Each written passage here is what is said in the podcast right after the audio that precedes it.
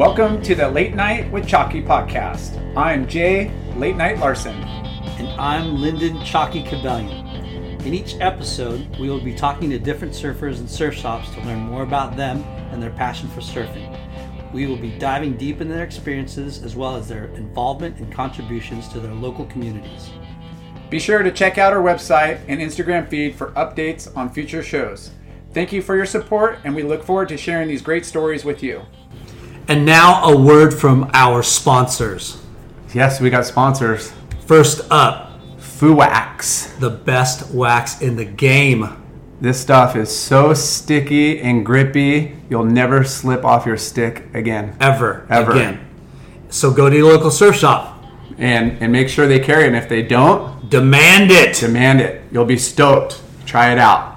Our next sponsor, Banzai Bowls.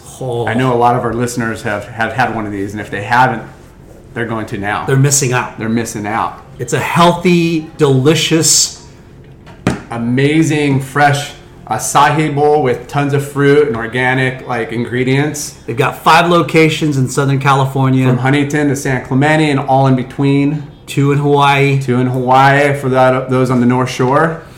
And um, you know, come support these guys. They have amazing acai bowls, and they support the West Coast board riders and a lot of the surf events up and down the coast.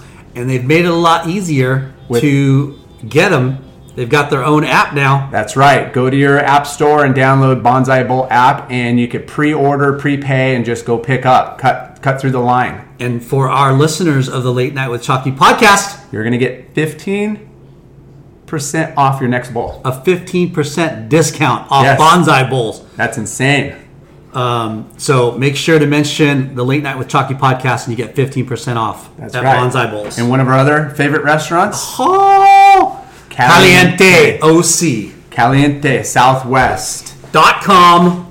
They offer healthy Mexican style food with local uh, organic ingredients, Family owned. family owned. Their phone number is 949 515 0909. And our listeners get, 15% off there as well. yeah. So mention Late Night with Chalky Podcast and get 15% off at Caliente OC. And both these guys are great at catering events. So you could use them for a shop event, corporate event, birthday event, wedding, all of the above. They love to party. And last but not least, we are super stoked to welcome Olloclip as a new sponsor of the Late Night with Chalky podcast. What is Olloclip? Uh, they make the original mobile lens system for your phone. So these can make clips that hold the lenses, the cases that are designed to make it really easy to get the clip on the phone. So check them out at olloclip.com. And for all the Late Night with Chalky podcast listeners, they get 10% off. Uh, that's, that's huge. Huge. So at checkout, the code is SURF10. That's S U R F, the number 10, and you get 10% off Olloclip. And you guys got to check check out our Instagram. We're going to be posting pictures with these wide in, wide lens uh, angles, uh, fish eye, all kinds of cool like photo options with your phone. And for you uh, rich dudes out there, like late night, they do make cl- uh, lenses for iPhone 11s. What? What? Epic. Thank you, sponsors. Thank you. Friends and family, brothers and sisters, welcome to 2020. The first episode to go down in 2020. And we're stoked to be here with. Jeff Yokoyama. Right, thank you. Yeah? Yeah. Yeah? Got it. Got it? So, for those of you who don't know who Jeff Yokoyama is, holy shit. You're gonna find out right now. this guy i don't know you've you've been involved and created some of the most iconic brands Yep.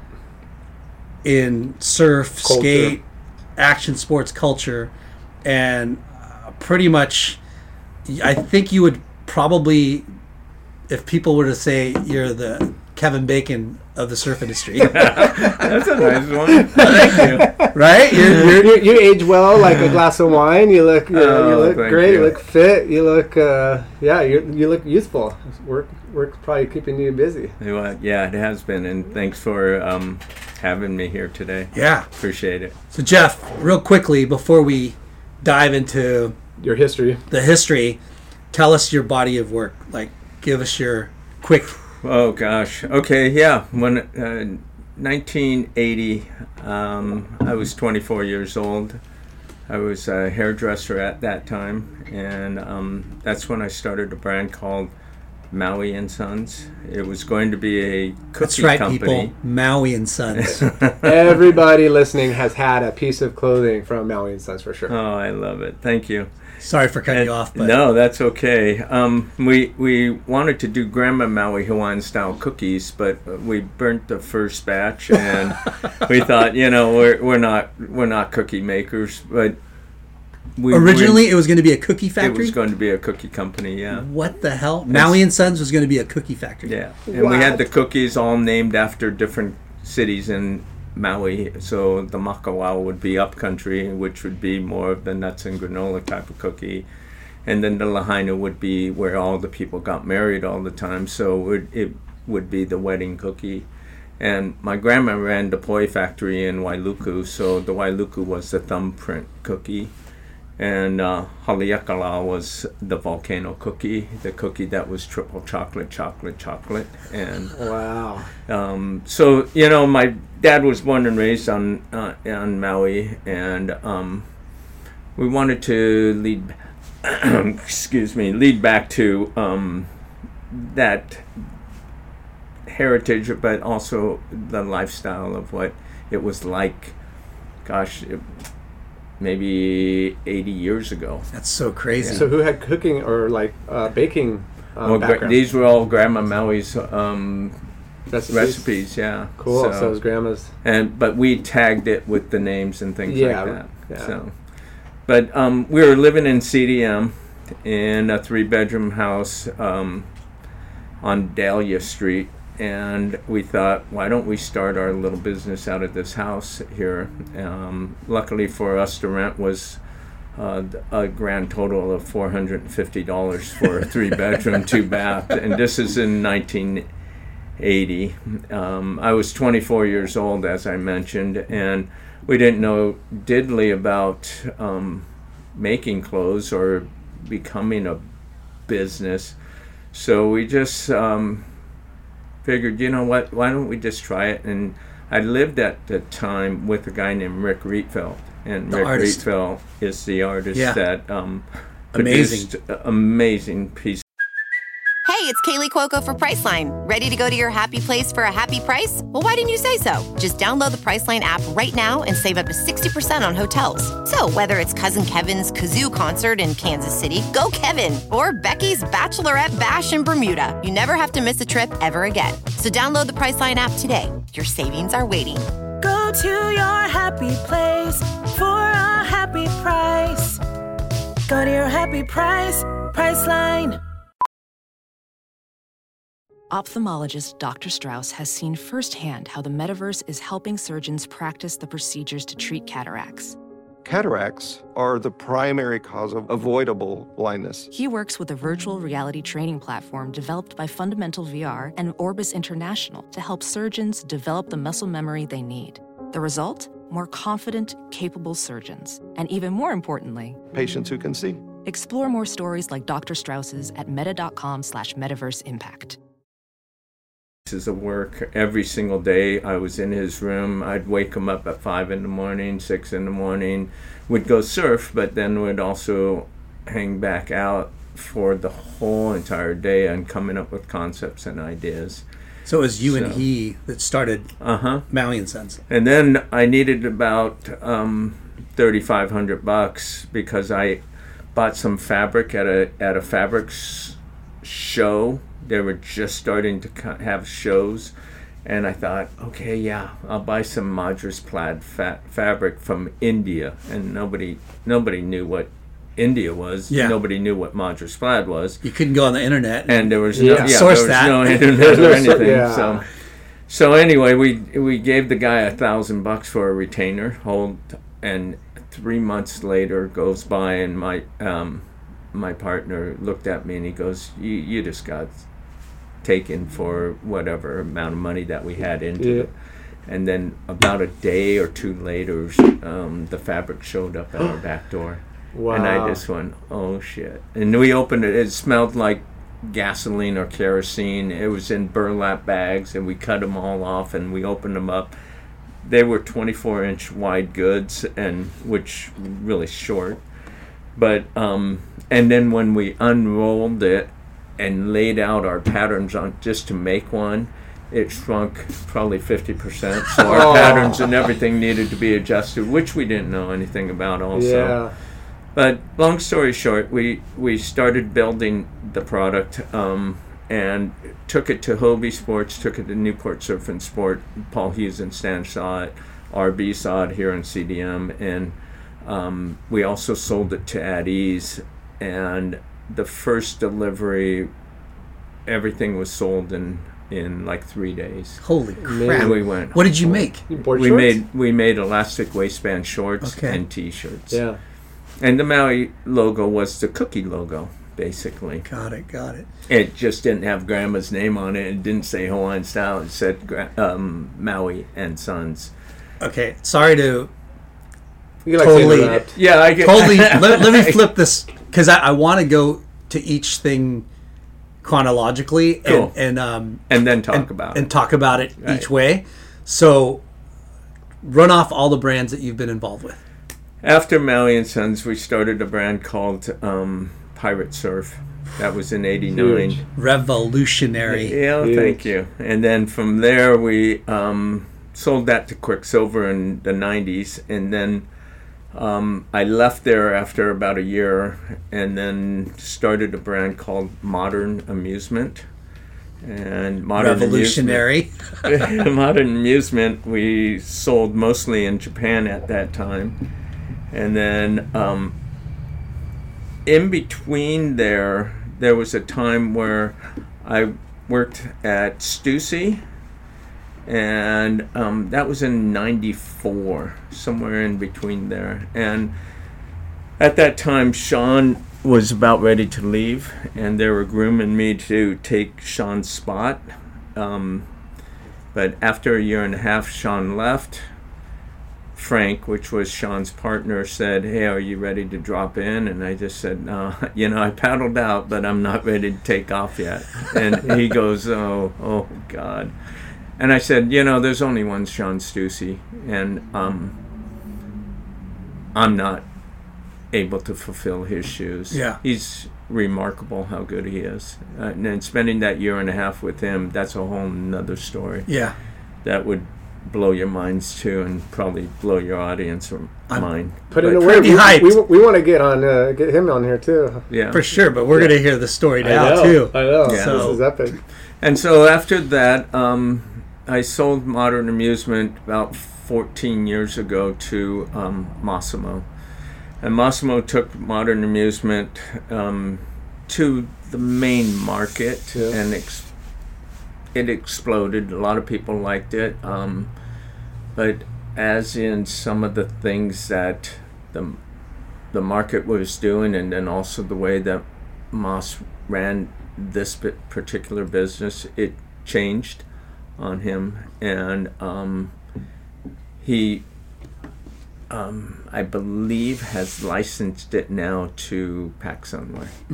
Um, that was the time where there was a transition from me selling it to working for about six months with them up in Santa Monica, and then um, having John Moore come in, which you Yeah. spoke with before. Um, and I left probably after a couple months into that um, transition. Um, and then I thought that I needed to change the way I I was, and then also change the way that I designed and change the way that I sell and make. So I came up with the thing: design different, make different, and sell different.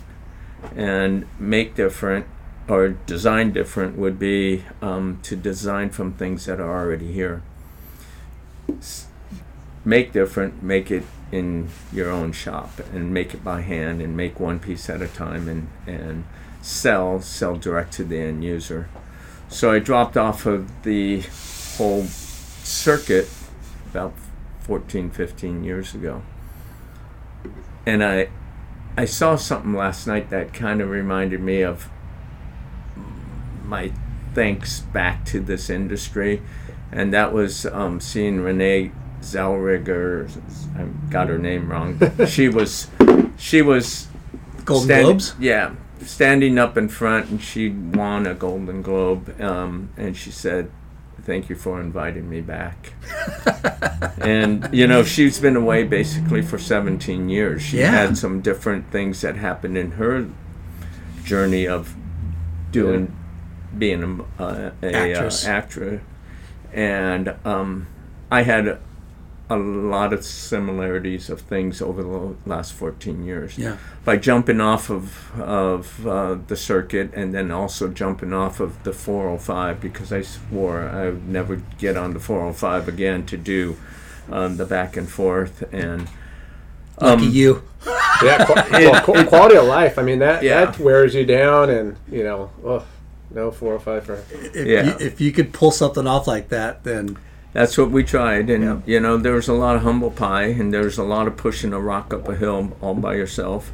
There was a lot of moments where are we doing the right thing? There was a lot of um, months without a paycheck. Um, so you know a lot of things, and but she said that her partner said um, just do the work, and that's basically what we've been doing. We stuck to ourselves um, and we've been doing the work with the Yoki's Garden project that we do, okay. the Yoki's Shop project that we do, and then the Mucho Aloha project that I do. Yeah. So all three of them we owned. We started all three of them um, about 14 years ago, and each one has uh, a spot in the market that has been very elusive to a lot of people in our industry. Yeah. Um, we thought that there would be more people following of some of the things that we had entered into over the years, but we noticed that everyone else was doing a race to the bottom. Yeah, We were doing a race of just staying above water. Yeah. Yeah, yeah. It's it's hard to tr- tread water for 14 years, but um, shit, we're glad we did because I couldn't compete with trying to be the lowest price point out in the Right. market yep. uh, and the first to the market. I couldn't compete, and fast fashion was just taking over the World, the world. it Yeah. was. Yeah. So It seems like it's kind of come come back a little bit. Where it, I don't know. I, I have a wife and a daughter, and it, you know, fast fashion. They were they were biting on for a while. Everyone now. was. I mean, Everyone but was. you know, it comes down to you know perceived value and quality, and you know, I'd rather have something really good that's going to last, and you know, versus this being you know disposable wear. That's what we called it. exactly. Yeah. Well, that's what we think 2020 is going to be the start of is more people being socially conscious Yeah. of what they do and how they consume and what they throw away and um, because we've noticed an increase of people on our website but also the increase of people just Yeah. recognizing that Yeah. we are here Yeah. And doing better and all that. yeah Yeah. Yeah, we, we, we try to promote on our on our show, you know, shop locally and, and support your local Mhm. retailers because, you know, thank you to- yeah, well, you know, it's just one because you know there's a you know what they involve in on the community and what they stand for, but you know, there's a lot of uh, big trucks driving around these streets, dropping dropping boxes off at every house, and that's that's putting a, that's putting a strain on, you know, Brick and mortar. everything. Not Yeah. just that, but the environment. It's just yeah, it's a lot of waste. yeah we see it Yeah, Yeah. a lot of waste out and we're there. guilty of it too, watching it, but also participating there. Yeah. We're not perfect. No, I'll tell you it's that. hard not to. Yeah. You know, if I forget a AAA battery, I'm not going to run, you know, across town to go grab it. I'm going to push a button. It's going to show up at my house. You're part of the problem. I am. not not in everything, just certain things. yeah. But um, So so now that we've heard your body of work, which is amazing, right? right, Let's go back to the beginning and um, tell us about where you grew up, where you and- grew up and how you got into surfing. I grew up in a small little town in Glendale. I was born and raised there in 1955. I was born, Um, Glendale. Glendale, California. Wow. Yeah. It's a nice area. It was Yeah. at that time. It was the best part of my life was there. Um, but what took place with with the um, growing up there is we're fortunate to be in so many different things of different decades. That in the fifties, I didn't recognize a lot of things, but when I was um, 10, it was 65. And in 65, there's uh, the Beatles, and there was um, bands like the Stone, but uh, uh, more than just bands, it was it was a time where Culture, like life was like amazing. Yeah. I mean, it was. I mean, I don't want to say that it was perfect. It was like, it, but Disneyland was happening, and and white picket fence and and dogs barking and riding your stingray and skateboarding and putting wheels and uh, clay wheels on different it was things, the and then boom. and then into urethane wheels and and Yeah. you know a variety of things, but. Suburbia. Yeah, I was bitching. Yeah. it was just bitching. Just summer nights, I, I, I, as I got older, I was a um, usher at the Greek Theater. I saw Neil Diamond do Hot August Nights. I saw Gladys Knight and the Pips. I saw Chicago. Saw Carole King. Saw and all of it was because we just said your seats over there and seats over there and then you'd sit there and you'd sit on the steps and watch these concerts i mean lou rawls and, and uh, you name some of the bands and the groups and the individuals that What a great back job, then. huh? it was freaking insane Yeah. and and you'd go with your girlfriends that were at in high school with you You're a rock Um, star. and we yeah it felt and it was just somewhat of the beginning of such a cool um era Yeah. so to speak yeah Music, art. yeah music and art was all i wanted to do Yeah. it was crazy oh well i wanted to skateboard too which we did and we we did downhill skating Yeah, a lot of hills mostly. in uh, yeah, Glendale yeah. er- that area. So is that what uh, your first uh, passion was skateboarding? Yeah, pretty much so. Because we couldn't, we didn't have a way to the beach, nor did we have um, the money to buy a surfboard. Yeah. You know, so So poor fam, semi-poor family, or no. My dad was, my dad was a dentist. Okay. He came from Maui, went to USC dental school, and then got met my mom, and they got married. And by the time I was five years old, they were divorced. okay. So um, there was hardship early on because being a minority back then, Yeah. um, a lot of people wondered what, who and what I was. I was only about get that all four the time, feet man. tall, and and you know, but I was just into everything. I loved sports. I loved being able to Yeah. um, ride my Stingray. I'd, I'd ride that bike everywhere and try to set records for myself. My personal best was climbing these hills, and I'd, oh god, I, but I would, I didn't have a stopwatch. Yeah. I would just count it off as I was pedaling up the hill because back then we'd have to pedal back and forth to keep the momentum going. Yeah, we yeah. weren't. There was no gears. You yeah. could Gears. just like go straight and climb. But it, there were so many things that happened to us in those days um, that were great too. Yeah. You know, I we used to play fiddle faddle in my best friend's pool for all day. Yeah, we didn't. times. We got out just because we needed to get out. Yeah. So, so you you were into skateboarding. Your parents divorced early. Did you live with your mom or dad? Or? My mom. Okay. Yeah. And the reason and the reason why my my parents Are both parents divorced- Japanese or yeah, from Hawaii? both Japanese. Yeah. is because I had a younger brother and he passed away. He Hmm. choked on an apple when I he was when I was uh, four. He was two, and they they just couldn't hang together after that. Ah. It was a really sad sad time. Wow. Um, Sorry to hear about that. But thank you. Yeah. But those things taught me a lot about how how um how fast things can change. Yeah. and how Can change. precious. You're four years is. old? Precious. Yeah, Yeah. Wow. And so anyway, um don't Don't hold back. Live every day. Yeah, I agree. Yeah. I agree. That's that's what basically I've tried to do for the, all my life. Yeah. Yeah. So when did uh, surfing come into play? Well, my mom was a Girl Scout leader. Um, my sister had the group of girls that were her friends from the neighborhood. She was two years older than I were was, and we'd go to Gaviota every summer as a Girl Scout leader. My mom would drive us up there, and the other leader would drive another group of girls up there, and we'd stay and camp for a week. Well, I had no idea what the Gaviota was at that time. I was all of maybe 13 years old. And as we were walking on the beach, my f- friend, which was the son of the other Girl Scout leader, we were walking north up the beach.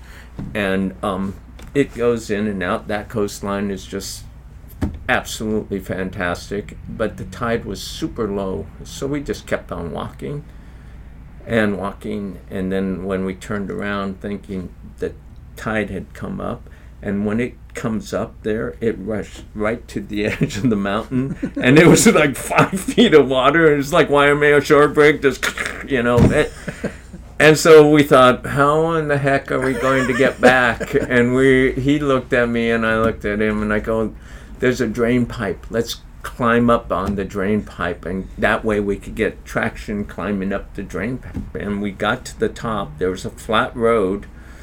And at that moment when we got to the top there was a 9 9 pink harbor surfboard stashed next to the drain pipe that we climbed up Like somebody The- left it, like just because they didn't want to carry it. it back. They, they stash it Yeah. there because that's how they could they could get into the ranch and they knew where their board was I guess. yeah, guess they hike somehow. in, and they didn't want to hike in all that distance. we must have been at um, the first break there, which is I forgot the name of it, but um, people on the ranch would know what, what that first break is, and we got to the top of that that that hill and.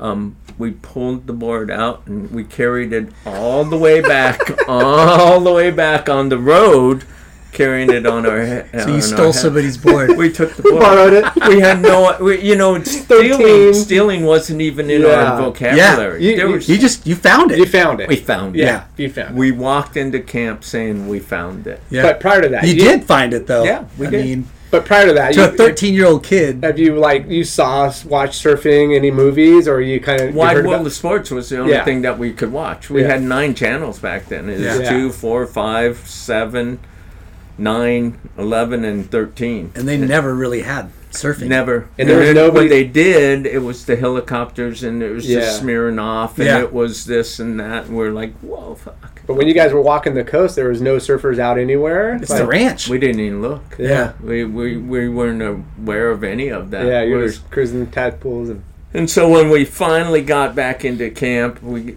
kept the board, and then we there's a wash that runs out into the ocean there, and we rode the board down the wash. We didn't paddle out. Hey, How's it hello. going? Hey man, hang on one second. No worries, no worries. and we're back. So you're you and your buddy Yeah, found a board, took it back to camp. You knew what it was. a surfboard. Yes. We had no idea what it was. Never we, been We knew it was a surfboard. You never surfed or No, like I said, my cousins surfed and stuff like that, but we never were invited to go. Yeah. And when you live in Glendale, I remember we one. I got into high school. I said, "Well, shoot, why don't we go and ride our bikes to Santa Monica and see what how far it is?" And we went down Wilshire and got there in I don't know how many hours, and we are like, "That wasn't that bad." And then we rode home, but surfing was always something that we were around because we were from the 60s and 65 66 67 68 we watched um, things like the beach boys come around mm-hmm. and then my cousin had skimboards and would like drench the lawn that he had at his house, and we'd skimboard at his house on the lawn, and we'd only go from here to maybe ten feet away, but Yeah. we're we were basically surfers. So Yeah. so the best part about this, this story So where good. we're leading up is when I got back to Glendale, my best friend John, the guy that had the swimming pool, his older brother was four years older than us, and maybe a little bit older, five years older than us, and he was like, "I got my girlfriend and I are going to Cardiff," and we go, "Well, where's Cardiff?" Yeah. And he It's a goes, long ways. we're going to Cardiff. We're going to camp down there, and um, do you guys want to go with us? We'll take your board. He had a board, and then my best friend John, he got a board, and his was. And then there was one other friend of ours. His name was Gordy, and Gordy had a Russell back there, and was squash with a V bottom, and it was about an eight six. John had one of Nick's older board, which was he rode Jacobs only back then, and um, so he said, "We'll we'll load up my van," and we went along with the song, load up of the Woody with the boards inside, and heading off singing that song, and it was exactly that. But he had a cassette thing, not a cassette, but an eight-track thing, Eight-track, yeah. and the Creedence Clearwater would play. He had a van, the Econoline van, the ones that like Nos would ride around Yeah. in right now. Yeah. It was fully carpeted, wood paneled walls, and A it- stabbing cabin. It was a stabbing cabin, and it was like, don't you know, come a knocking if this van is rocking. You know, all of that, all of those things for a fourteen-year-old. Yeah. To get in the car in the middle of the night, Nick would leave, and say, "We're leaving at 2. Wow. And we said, "All right, frick, we're going." And my mom goes, "I'm not so sure you should." And I go, "No, I'm going. I'm going." So we jumped in the van, and we'd sleep on the way down. We'd get into Never surfing at all yet, right? no, Okay. and we had our boards, no wetsuits. We couldn't afford any of that. What Nick time had of year? one, and we he would drive us through. He'd pull off on. It must have been well. He'd pull off sometimes at Birmingham, which was Cardiff, but he would pull off before that so that we could actually go through uh, Leucadia and Encinitas and then into along the coast. yeah, Cardiff. And Leucadia, there was a thing where the lights were like yellow, and when we saw those lights yellow, we were like, "We're here, we're here!" and then we'd always drive by, and I remember the surf cleaners at sign down there, and we'd go down where Moonlight was, and we'd drive back up and get to where Swami's was. He'd pull into Swami's, no cars there sun was coming up and he'd go, Oh my God, you guys ready to go surfing? We're like, Yeah, we're ready to go surfing. we had no idea what it was all about and how to do it. Wow. And he goes, We're drive we'll drive down to Cardiff and would park in Cardiff. There was only dirt. There was that parking lot that everyone parks in there is the same land that we parked in Yeah. and we were 14 years old and we stayed there for two or three days during the summer and we would practice surfing. So we'd paddle out in the white water and it broke used to break out at tippers out there and it'd just come rolling in and we'd catch foam wave after foam wave after foam wave and we stood up probably not the first time but real First day, first first session. day Yeah. we were tr- frick and we figured out that i was regular foot and my uh, buddy john was goofy and and gordy was goofy also and they're like yeah we're going left we're going right and you know all the t- all the chatter Yeah. everything and it was You guys were surf stoked. fucking amazing Yeah. sorry man it was Yeah. No, we cut. We love We, to cuss on we, the show. we, lo- we love to hear the surf stoked stories. it was so yeah first yeah. the craziest time of my life so your your mom let you go. yeah You're no 14 years phones, old. no But just the adventure no- like How old was going down, driving, not knowing you know where Cardiff is, knowing surf, nothing. It's like everything was new and exciting. Everything. Yeah. And so we'd go across the street because we were hungry and um, we didn't have a whole heck of a lot of money. But Nick would say, "Go get the hot dogs." So we'd go into the supermarket there. But prior to that, in the morning, we'd eat at VG Donuts, which is still still there? Yeah.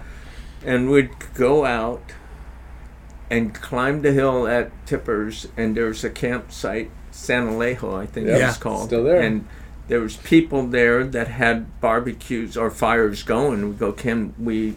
Can we use your hot fire?"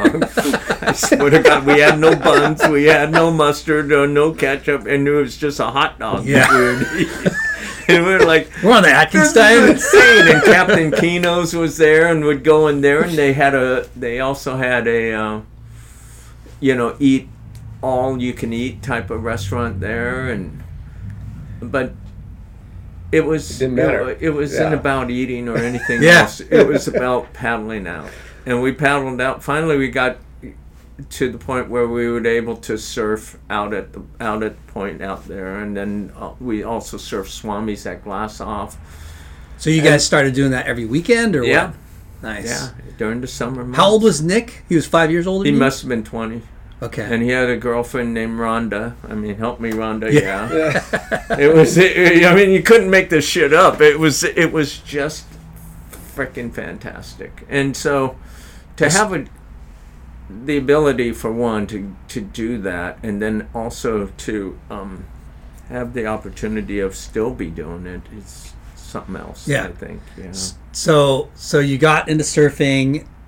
Did you start? Did you get another board? Um, Yeah. Um, don't know when my mom sold that thing, but she said we're getting rid of this board, and I wasn't too. I didn't know she was basically getting. But we were in the times of transition, so 68, 69, like that's a 68 Weber Performer with a Paisley deck, and look at how wide they are. And then I remember going into, and it must have been jacks, and they had the Weber pig in there, and it's a single fin, but also is five six, hmm. and it was like, yeah, that's, that's the shit I'm going to ride. Yeah. and the Weber pig, and then we saw the transition of the Sure. longboards to the semi longboards, and the shapes of them changed from 50-50 and change. Just everything was changing mm-hmm. Yep. and the Progression. glassing was different and the lighter and names lighter. are lighter and you get boards narrow boards you get like that's a Stussy for Russell and you'd have the Yater which we never heard of but we we saw boards like that um, but up and down the coast it was happening Yeah. it was just like on it was so on. you were about what 14 and 15, 16? and Yeah. then and then we got our license and we started going on our own. We'd Yeah. go, we'd surf County Line, we'd surf Malibu, we'd surf because Glendale was pretty central from both all the spots. spots, Yeah. yeah. Um, up north and in in the winter months up in Rincon. I mean, it's any of those spots. Yeah. Did you did you start getting like surf mags and knowing when the waves were good and better up and down the coast? Like We we just started getting into you just um, hear about a spot and go. Yeah, because coming from Glendale, um, we i- i- here's how kooky we were. We would go. Eh, Let's just say we'd go to Huntington and surf. Yeah. We had it was the cliffs, and we'd park on the street, and there's no other like grassy area, sidewalk, a fence, and then stairways down. It was just a cliff. Yeah. And you just would go down, paddle out, come back, go back up the cliff, get in your car, and go home. And um, when we got in the car, we dried off, but we kept our wetsuits on. we're like, we're driving home.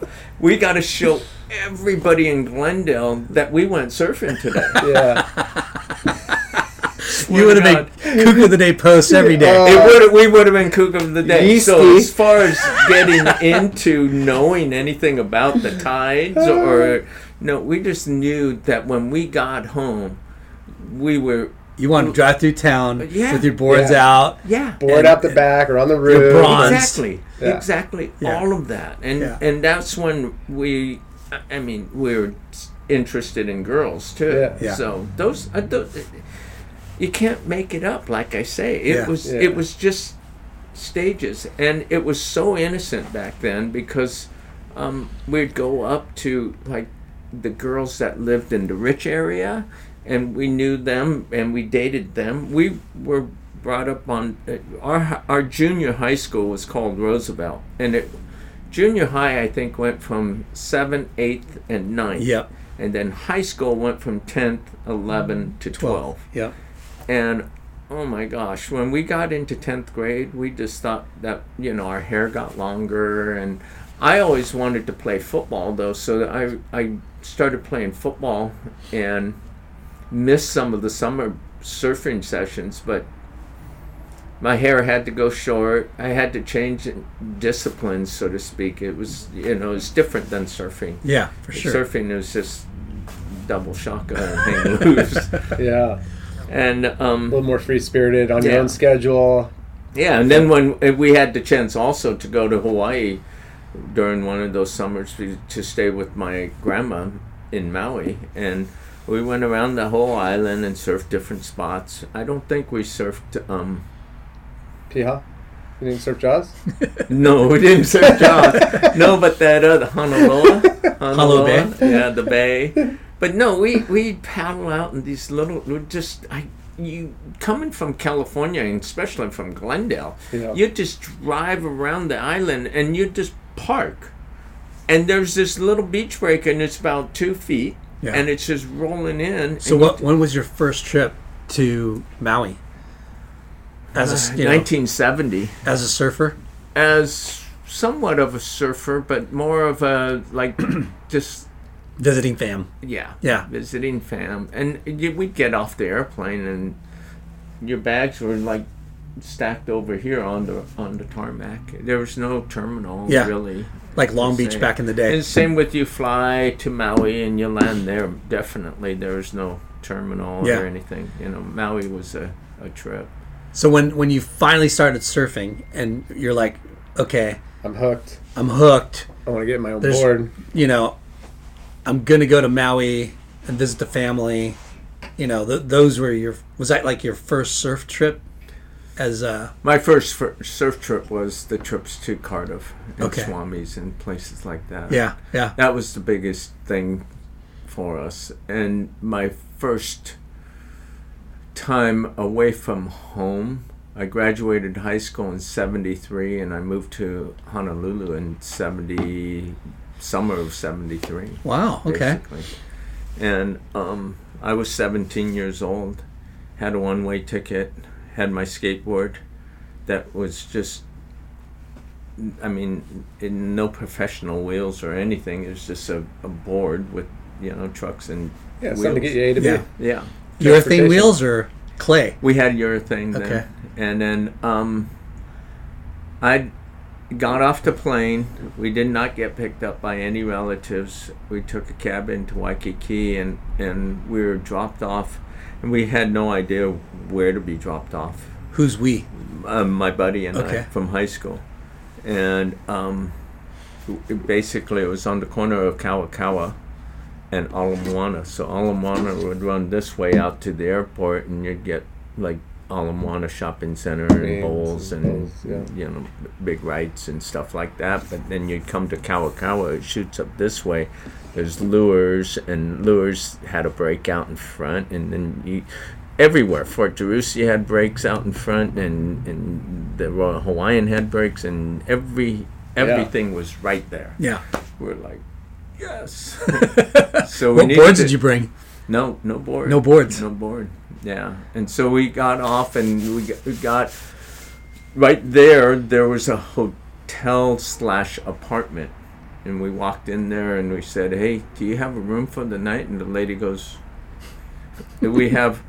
a um, room for the month and i go how much is it and she told us and i looked at my friend and i go it's like half of our money and he goes yeah but we could stay here for a month right I said, yeah, let, let's do it. So we're on the third floor of this place called the Holly something, and it was right on the front side of eggs and things, and we had no idea what eggs and things was either. But so we'd come downstairs, but coming home at night because we well we'd go back up a little. We, we'd go downstairs and we rode our skateboards down Kalakaua. He rode on one side of the street and I rode on the other, and we stopped into every little shop and restaurant and stuff and met at the end and he goes yeah you get something? I go yeah i think the guys from jolly roger wants me to come back. And no shit because there's a jolly roger over here that wants me to come back. My friend was saying that to me and i said well what are you going to do? And he goes so i'm going to get a job. And i said all right let's go get jobs. The one next way, day. one way tickets. Get get a month accommodation. $86 yeah Eighty six. so I had 160 bucks in my pocket, and he did too. So it was 86, 86, and it was we're in. That was a lot of We're money in. back then. It was a shitload of dough. Yeah. and we are just like, How, how did you come up with that dough? well, we worked at um, a place called the Red Carpet Liquor, and we used to deliver liquor as minors at Christmas The good old time from this place. So yeah, we'd get mm-hmm. cases and put them in our car because they'd phone in their order and we'd deliver ice bags of ice and stuff. And I had a Volkswagen back then, and we just motored around. no, so awesome. no, you know, GPS or anything, and they just They t- tip. You get hourly and Oh, a tip and too. tips. Yeah. and they tipped you. So anyway, we we did that, and I also ushered, but that was for free, and you know, just stuff. Being high school kids, Yeah. I mean, there Yeah. was nobody saying you know that you mm-hmm. had to do Yeah. internships. Just stay out of trouble, you do whatever. Just go and have a good time. So if you really look back at some of the timing, and I just talked to my friend John. He he goes, you know that it was 50 years ago because I'm 64 now, and I was 14 then. Yeah. And to think back, it was 50 years ago, basically in Hawaii, Ba- 50 years ago in Cardiff, Encinitas, Leucadia, Pipes, Swamis, Beacons. I mean, you just. We named that one Grandview place as Potato Patch or, because somebody named it that before us, but it was on that street, Grandview, and you'd go up the ice plant and you'd come over, and it was just beach. Yeah. Like, holy shit. And Yeah. no one around. I mean, there was Killer small waves. little shacks Yeah. on, like, for stores on the coast highway. No, nothing big, you Yeah. know. So, but those those a long time ago, and those were the days. Yeah. I mean, then So so you and your buddy head off to Hawaii. How uh, how long did you guys stay there? he he split after about six months, I think. Okay. And then I stayed there for about three years. Wow. Yeah. Same same place. Move around, upgrade. Oh, I moved around. Yeah. Yeah, because we, after we got jobs there, we started getting in the circuit of restaurants, and Yeah. there's like three or four other ones that we wanted to upgrade to Yeah. work there. And I worked at this one called Rex and Eric's, and Rex Chandler and Eric. Eric was from Beverly Hills. Rex was from, I think, Newport. C- Rex's restaurant was around here at that time, but then he also was part of the Ritz restaurant that used to be up in Fashion Island at one time too. But um, we got busboy jobs there. At the Jolly Roger, I, I was a dishwasher. Um, there was a, a lady there named Mary, old Japanese lady that was the, the cook. She taught me how to cook. And then they moved me into um, busboying. And then from busboy, they moved me into host. And that's when it was like game on. Because these girls Tourists, would come in all and the they'd say, So what do you do here in Hawaii?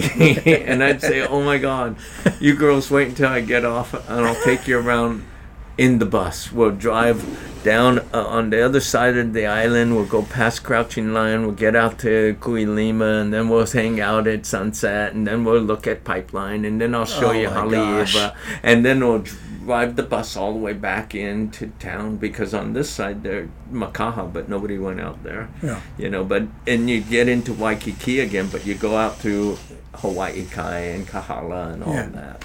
So it was uh, unbelievable because You did that for three years. yeah, you pulled the little cord and you think, and all the girls, oh, we're at Hanauma Bay now. And you go, yeah, walk down. You hungry? Yeah, I'm starved. And they buy you lunch and you just show them around. You're like a chaperone. You're That's not a- right. yeah. But uh, we're the same age. I Yeah. mean, they were Yeah. just like, yeah, all right. Yeah, local boy. Yeah, local boy. It was like Mowgli, you know, out in the jungle with all these, you know, tri- it was Hot just a tourists. it was a trip. and then the moms and dads would say, um, "Do you want to join us for dinner?" And Yeah. they'd say, "Oh yeah, that'd be killer." and there was no play on the kids, on Yeah. the girls. We were just, you know, being like Innocent like fun. Soul, Beach fun. Boys, Yeah. you know, and Beach And you were what, back then- 18, 17, 18? 18, 19, Okay. and 20. Yeah. So you worked restaurants the whole time you were there? Yeah, and then I saw that there was a friend of mine that was cutting hair, and I sat in this place for about a hour, I think, and I just went, I'm, I gotta do cut hair. Huh. And I had no idea where I would go to school in Hawaii, and I didn't have any idea once I got back to the mainland where to go. But um, I asked my mom if she knew any places, and she'd go, "Well, let's look up in the you know beauty Yellow- school." And she found Yellow one Pages? on Colorado or Brand Boulevard in Glendale, and I said, "Perfect." Wait, so you Barber were school, right? You Or yeah, like beauty school. beauty school. beauty school. Yeah, so you were cosmetology. you were at the tail end of your three years in Hawaii. yeah, And you're like, okay, I, I need to figure out some kind of career. somewhat. Yeah. And you're like, okay, I better. I better bolt and, Yeah. and do something else. Okay. And so when I got back to the mainland, I I actually went down to the school, applied there, and they accept me, and I started. But at that time, it, you you go from eight to five, and it's fifteen hundred hours, I believe. So I, I wanted to finish up that fifteen hundred hours like that, so I never missed a day. Yeah. I went every day, every day, five days out. It's like going to school. It was it's going to school. Yeah. You learn how to cut hair, you learn how to roll perms, and you highlight hair, and all all of it, and manicure, pedicures, and things like that. What a trippy thing to fall into. yeah, was creative, and back then, um, You just like start- touching ladies' hairs. Eh, yeah. Back then, there was not another another service oriented thing that I wanted to do. Yeah. I did the restaurant thing, and that was a gas. And then you know, I thought, what can I do now that I could you know Take anywhere. create and Yeah. and yeah, take anywhere. So I also wanted to work while I was in school. So eight to five, I would get off work at five and run to Central Boulevard where the Glendale Galleria was, and I used to flip crepes at the Magic Pan. Wow. So you watch the pans go around and heat up. Then I guess they'd go this way, and you take this and you dip it into the crepe sauce and put it back on, and then grab the other one and do the same, and then take these and scrape them off and let them go around and heat up. I mean, it was it was. I, I was a crepe maker. it was the best thing ever, ever. So And hairstyling because- school by day, crepe maker by night. Yeah. Okay. Yeah, and um, just getting used to being in the mainland again. Yeah. and- which was a Culture gas. shock, huh? It, wa- it Were you was, bummed? Were you stoked, No, or- I was stoked. You were Yeah. stoked to be back. And you know, there's one th- part that I left out that will tie this whole story together. Is the reason I went to Hawaii is I was looking for warm water. Yeah. I was done being freezing ass cold Yeah. all the time in the mainland. It was freezing. Wetsuit sucked if you could even afford one. and- Yeah. Yeah. So we took off and got to Hawaii, and once I got there, I said I found warm water. But little did I know it, it evolved into whatever I do from here on out, it has to feel like warm water. So when I got back to the mainland, I had that same like feeling. I go, beauty school's bitching. I meet tons of chicks and tons. I mean, I'm this is the best thing. And then restaurants here. Wait, did, did that movie Shampoo come out and that was it? time. And shampoo happened. You, I mean, I high five you across this microphone right here, and that's exactly it. And Warren Beatty and Julie Yes, sir. And Yeah. all of it. Yeah. Yeah. So that was know, a little bit of a- Gigolo came out at that time where, Yeah. So those were your inspirations. big time. Grease. How Big time. Funny! Sounds crazy, but it was. Yeah. It was, and then You once- went Warren Beatty, Yeah. hairstylist. Yeah. Look at this guy. Yeah. Good looking. He's getting some action. Yep. Yeah. I could do this. I could do this. Yeah. I could do this. So yeah, That is hilarious. Good old days, and then from there, I moved to Newport Beach after I graduated. Took my test up in L.A. It's on Sunset Boulevard, and they make you go through all sorts of different things. But it, it was um. I think about three or four hours in this building doing hair. Yeah. So get certified and get your certificate yeah, and we got our license, and then I said, okay, I'm coming back down there to Newport Beach, and that's when I went to work at Richard Willette's. It's a hair salon in Fashion Island. And Why did you pick Newport? um, my brother was down here. My sister lived at at 18th Street at the Point and on the boardwalk there. It was a place where there was surf too. I mean, I like Newport, Yeah. and um, Newport was just starting to come into its own then too. You know, where Yeah. really it was cool little restaurants were popping up. There was a whole grip of kids here in Newport, and I thought if I'm going to cut hair, I may as well cut it in a town where I could paddle around. Yeah. you know, Yeah. have a good time It's too. a, it's a good location for all of that. Yeah. Right. Oh yeah. Right. Perfect. I mean, talk about suburbia, right? Yeah, but man, oh man, if that's when after, gosh, it must have been a year. I was an assistant to the styling director. We were making eighty nine dollars a month, and um, I mean a week, every week, and so eighty nine dollars a week, and I was paying that money in my house at CDM. My rent was 120. The total rent was 450. I mean, it was it was beautiful. Yeah. Yeah. You know, I had the best time, and that felt like warm water again. Okay. So, yeah. You so- live with three, two other dudes. Yeah, shit, it was be- even better. There Yeah. was there was never a moment when there wasn't 15 girls there. it was ridiculous. Can you do my hair? Yeah, can you I cut- sure can. Can we Uh-huh. do this? Can we do that? It Yeah. was, yeah, it was awesome. So, Fun times. So how long did that?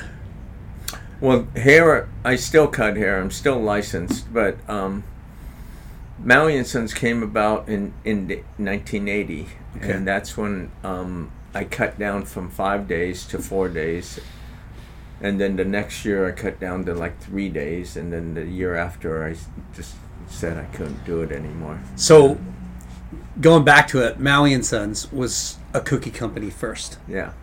and like who had the idea? Like your grandma or No, It was me. I, and I, I still have the book that I drew up and wrote and what I was going to do and how I was going to do it. And I have still about 15 other ideas besides the ideas that I have here. I mean, there's, it, it, just never stops. And Yeah. not to sound, you know, conceited or that we're so good, but once once you do something that you enjoy doing and not that if you're successful or good at it as long as it's something that feels like warm water then you're not actually wow, working yeah, Yeah. you know Yeah, when you're when you're, you're it's not work. When you're when it's your passion, you know, Right. it's Yeah. more of a hobby, but you know, It's rewarding. It's rewarding, Yeah. but you got to make The Yeah. the warm water is is rewarding. yeah Yeah.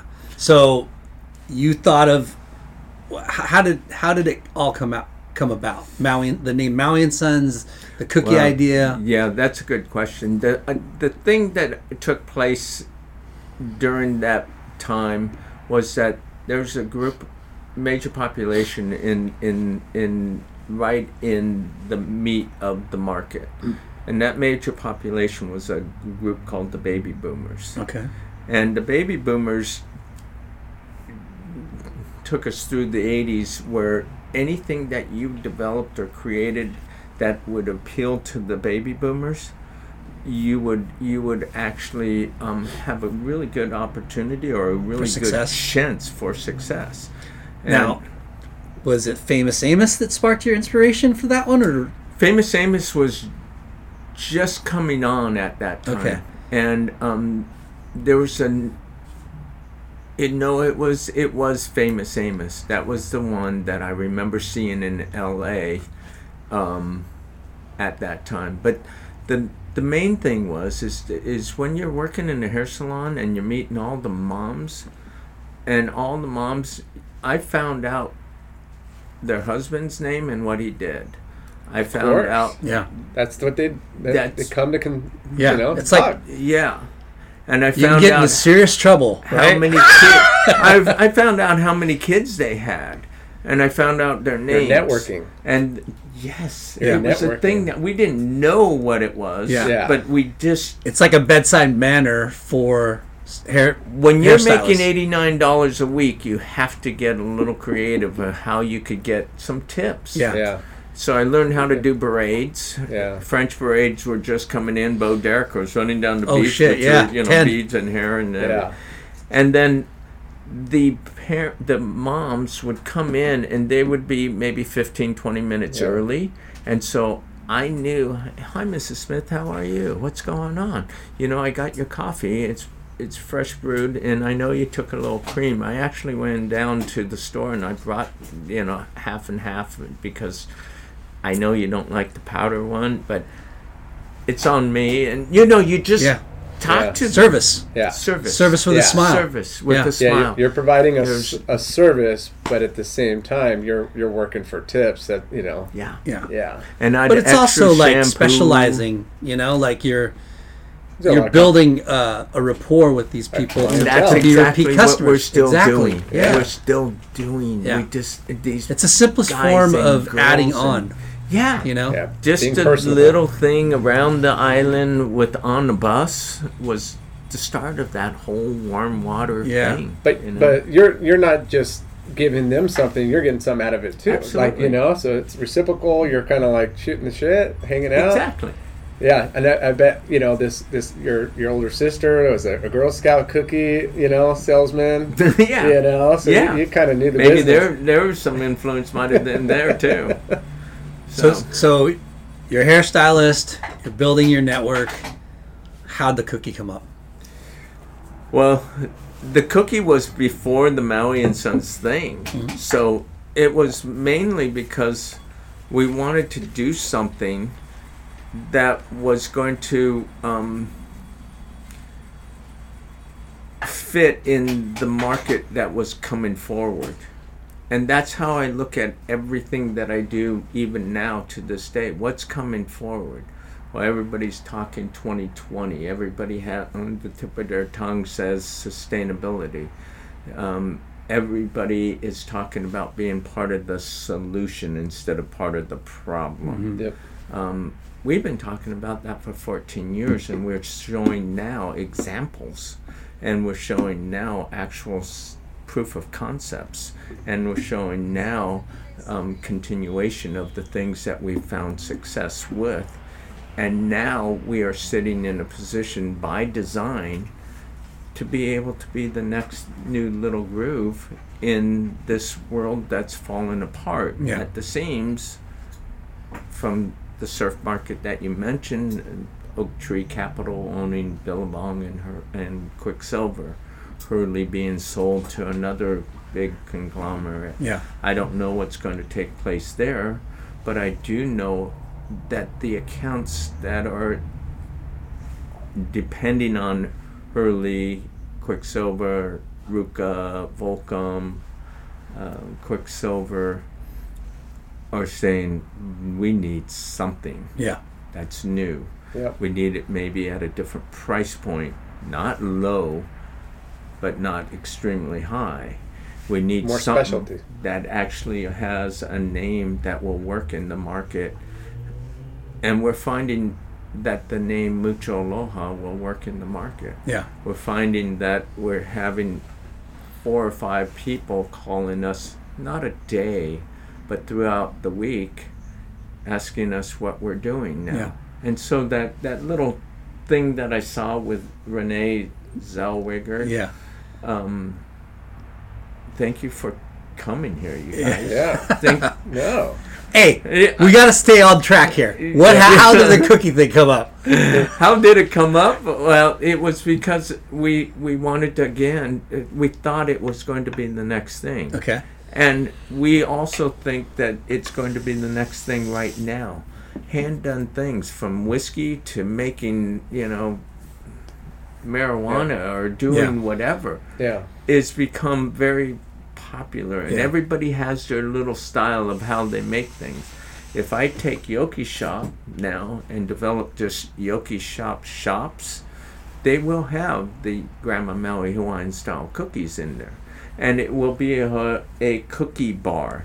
And we'll serve up milk inside chawans. And we will actually have the triple, triple chocolate haleakala cookie cooked in a cupcake pan and then you turn them over you poke the hole in there and you pour the hot chocolate in there until it starts overflowing and that is also served in a chawan with a scoop of you know maybe coconut ice cream you know something to give You're it making me hungry. Wow.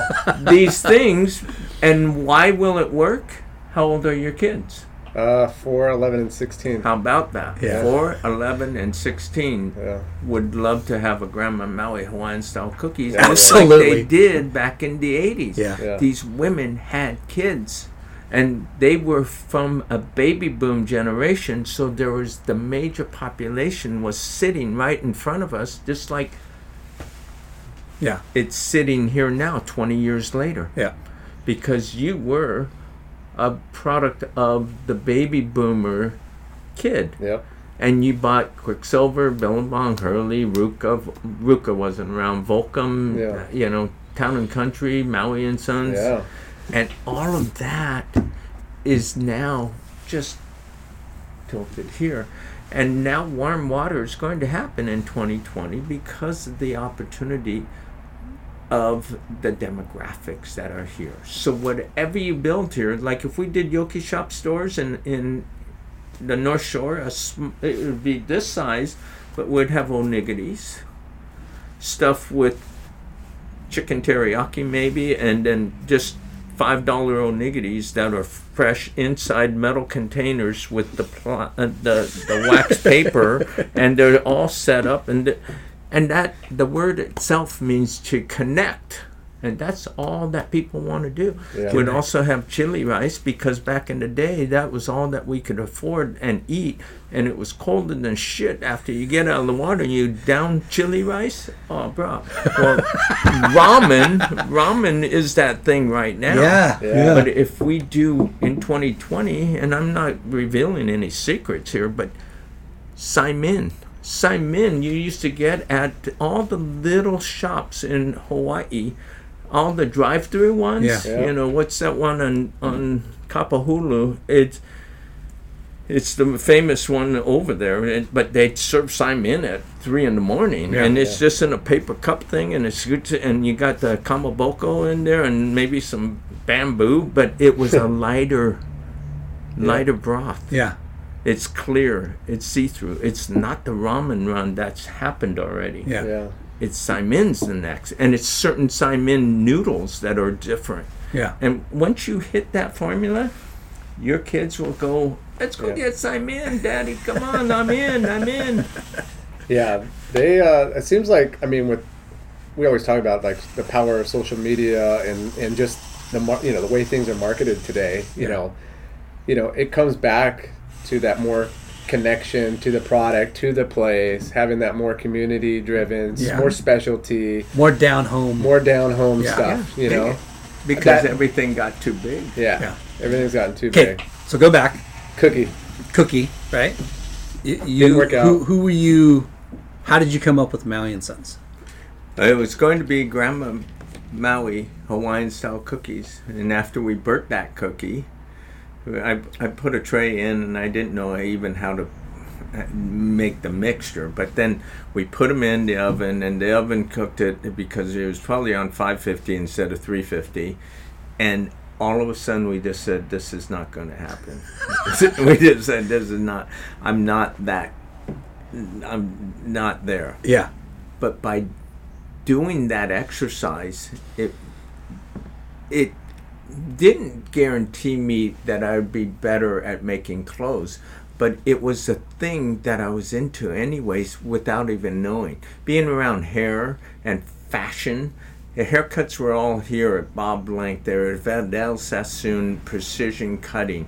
Norma Kamali had shoulder pads out here. I knew that Judith Leiber had belts like this. I know when, what's his name, Richard Gere was in American Gigolo, he had Armani suits that he laid down. I know Pat Riley combed his hair back like Yeah. this, and he was one of the first to wear a suit on the basketball court. And his players were magic, and, and, and just, I mean, everything was going Yeah. everything's going right now. Even though everybody is saying the market's just jacked and it's not doing what it used to be, and it's you know it's not there's nothing exciting. Give it six months, and you'll start seeing that even our little conversation is going to be Yeah. inspiring and and elevating and creative to a bunch of people Yeah. Yeah. that have been just sitting there going, "What do we fucking do now?" Yeah. Why am I working for the man? Why am I putting these hours in? Why am I sitting on the 405 for three hours? And and quality of nice and happiness, quality of life And and, happy. happiness is going to outweigh It chasing the the, bell. buck. Yeah. You know. Yeah, I agree. It's So- ringing the bell. Yeah. So the the the fashion salon and cutting hair. Not does that fashion salon? Yeah, it's a, it was a salon that was fully fashion. So- we couldn't wear Levi's or any jeans in there. But when Calvin Klein came out and Brooke Shields wore those, and she goes, "The only thing between me and my Calvins is me." I mean, Yeah. you're just nothing like, good. Nothing Comes comes, between, between me me and my and my Calvins. Calvins. Yeah. Yeah. Yeah, so, Thank you. So you you got into fashion Yeah, more and more because you were kind of immersed you're, in it, you're involved for sure. we were involved. Yeah. and then Hello. Hey, how are you guys? Hey, Pierce. Where, sorry, are you where were you the other day? I got sidetracked. I knew you bullshit. did. How are Sorry. you? Hey How's guys, how good? going? I'm just dropping off some big size gear. Thank you. Thank you. Sorry, guys. It's all good. so so you you you, you decided you were going to make cookies. Yeah. Eh, You decided alone. Later. Thank you.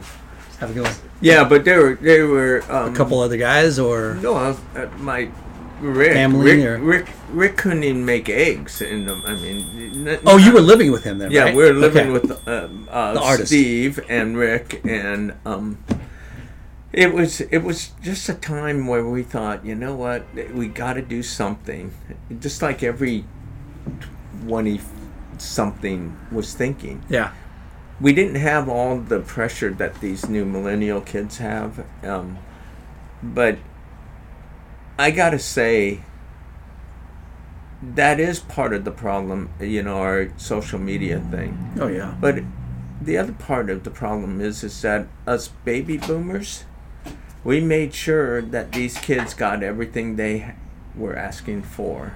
They didn't even have to ask for it, and we would give it to them. Mm-hmm. So, me going back to my days is that You we had to earn it. You had to work for it. Yeah, you had to earn Yeah. it and work for it. But So- but in in hindsight, that would allow you to take more risk because you're like, you know, I have nothing else to lose. That's I have- right. you know, and when you could, when you're, you know, you're not scared to fail is when you actually start to succeed. And Yeah. I Yeah. mean, just learning. agree. Yeah, learning something like the cookie and didn't work out. You're like, all right, well, what, So your first that's batch. ex- I'm gonna make something this else is, work. this is exactly what it was. Yeah. We- you know, you know, you you learn not quickly, but you learn to the point where you go, hmm. Um, just like when you're surfing, yeah. you take a, and you could feel that release, and once it snaps and releases, you could go, I could do that shit again. But if it doesn't release and you do it over and you you you high side and you land and you land and you land in landing the on the you you- yeah, you know, and then you just go, shit, I got to try something else. So Yeah. maybe your approach is different. Maybe even if you zig instead of zagging, or maybe if you draw it out a little bit further and you hit further down, and it's you know maybe peaking here, but it's it's just Yeah. ready to, to slant here, and you're. I'm going for that area Yeah. instead. You know, it's just it's just making up the things that work for you Right. and Yeah. because they don't all work for everybody just because it works for you Right, you, right. you build your own little gig and um, we didn't know i mean seriously there was no talks about building our own little gig and figuring it out and being like superstar Yeah. garmento dudes Did, Yeah, you, did 'cause- you have any friends that like had silkscreen business? Would you even know how Dan to make t-shirts? Dan Flecky. so we'd knock on his door and go hey danny can you help us and so then hold on. So the cookie thing didn't work, right? did not Didn't work, and then and you were living with Rick, and you're you're like, we could do something with your art. That was a good good observation there, but no, I said I'm going to do um, plaid Madras, Madras shorts. shorts And why? um, because they were completely opposite from the market. And I remember plaid, bleeding plaid Madras back in the day when the Beach Boys wore bleeding plaid Madras shirts. Okay. And I thought, that, those were just bitching. Yeah. Are- they also wore blue and white striped, Stripes, yeah. vertical striped Yeah. woven shirts that were popovers. So we had that in our line. And, you know, there was just things that I saw as growing up um, that were just Iconic. reminiscence of what I saw and what I thought was Cool, iconic. Yeah. cool styling that you're like, yeah. Yeah, cool styling. And we had poplin pants and we had plain t-shirts with this little pink, blue, green, and yellow in element shapes. Yeah. Nobody had elements, and we didn't know what the hell elements were. We just made them because it was it was the look of the cookie that we wanted. Yeah. And, and little did I know, I picked a circle to be pink, and that represent the sun. The triangle was the peak of a mountain, that and it was green. That would represent land. The blue was a rectangle, and that represent water. And then the yellow was a square, and that represent life. Wow. So it, it yeah, yeah right. yeah. And so the cookie turned into so many things from that one mistake. So who came up with all those things?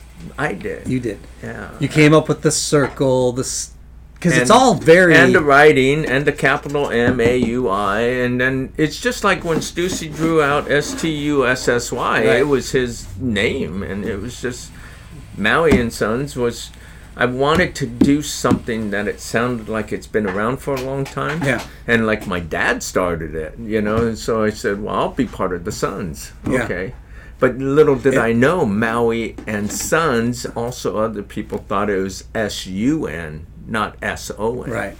and it, it just Yeah. you never know Yeah. what's going to happen The interpretation and, and So you're creating your own like history without really. Right Yeah. you're feeling warm water every step of the way and then rick said uh, and I knew Rick from Glendale High School. I went to school with him, and he was the best artist in the world back then. I was Yeah. like, "Oh shit!" Okay. how do you say his name? Rit- Ritfield? Rietveld? Rietveld. Okay. Yeah.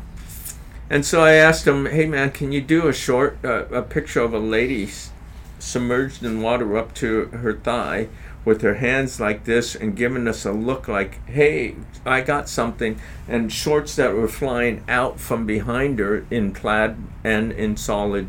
shorts and he goes oh yeah like this and he just started drawing and That was all of it was in perspective and you would have just went you would have shit your pants you would have just went That was Oh your first God. idea Yeah. for a graphic? yeah Okay. and then there was a f- the first ad was a half page in surfer of just the drawing of the short Okay. Before we even talk about advertising, so what you wanted to start a clothing brand. You said "I- I'm going to start a clothing brand, Mm-hmm. and you started, and, and your first ideas of product was the Madras shorts yeah and the shirts and a t-shirt and a T-shirt, a t-shirt and then luckily you- Only you, those live with this things. guy who's Yeah. one of your best friends, right? Amazing artist. Uh, Amazing who artist. turns out to be an amazing artist. how long did it take for you to you know what I mean? Like, what was the first thing that happened after the cookie we, we, crumbled? we put we yeah the cookie crumbled it, right we put we put um, a t-shirt in the into Hobie Sports and um, that like I said the t-shirt and the short they sold in three days and that was 12 so that 12. going back to the story, you went and got that Indian material, Yeah. and made some shorts and, and a T-shirt. Right away, you, you went and sold it to Hobie, and on consignment yeah, Now, I didn't know what consignment meant yeah, he said put it in here and if pay it you when it sells sells, we'll yeah. pay you yeah. So I said, okay, good. And he called back in three days and said, we sold all of them. Can you bring all that you have? And I said, well, I also put some in Newport Surf and Sport, and Paul Husenstand says he wants all of them, all of my inventory. And RB goes, you're not going to give it to him, are you? And I go, well, he's kind of like wants to pay me for it. well, I'll pay you too. I'll pay you. Just bring some over here. So he brought some over. Uh, we took some over to Hobie because we lived in CDM on Dahlia Street. I rode my bike over there and dropped them off. I wrote out an invoice. That he goes, "You don't need that, or I need that, but you won't need it because here's your money. You're good." And I go, "Yeah, I'm good. Okay." I rode my bike to Gina's, grabbed the pizza, and went back to my house.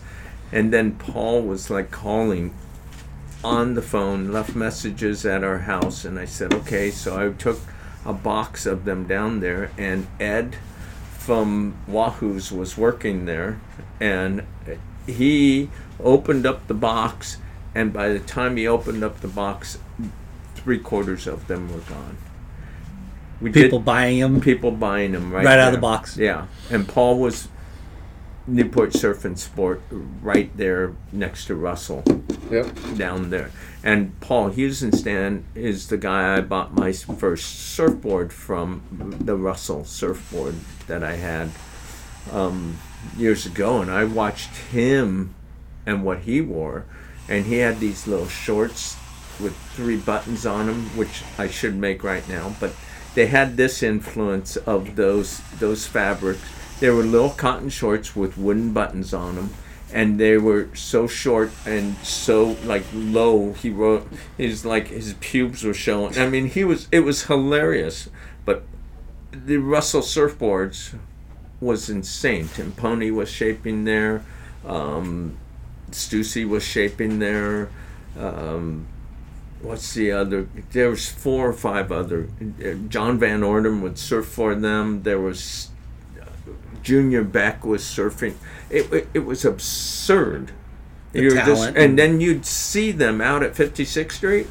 And Junior Beck was the first guy I saw doing a carving 360, and I was like, oh, fuck, Wow. okay. I was, David Nuuhiwa was cruising around at that time, and it, it, he was always hanging with Joe Avila, and they were always doing, you know, they go Scooby Doo's, and it, it was, it was a time that was you, you could never, ever replace it. Yeah. There was no pic- Yeah.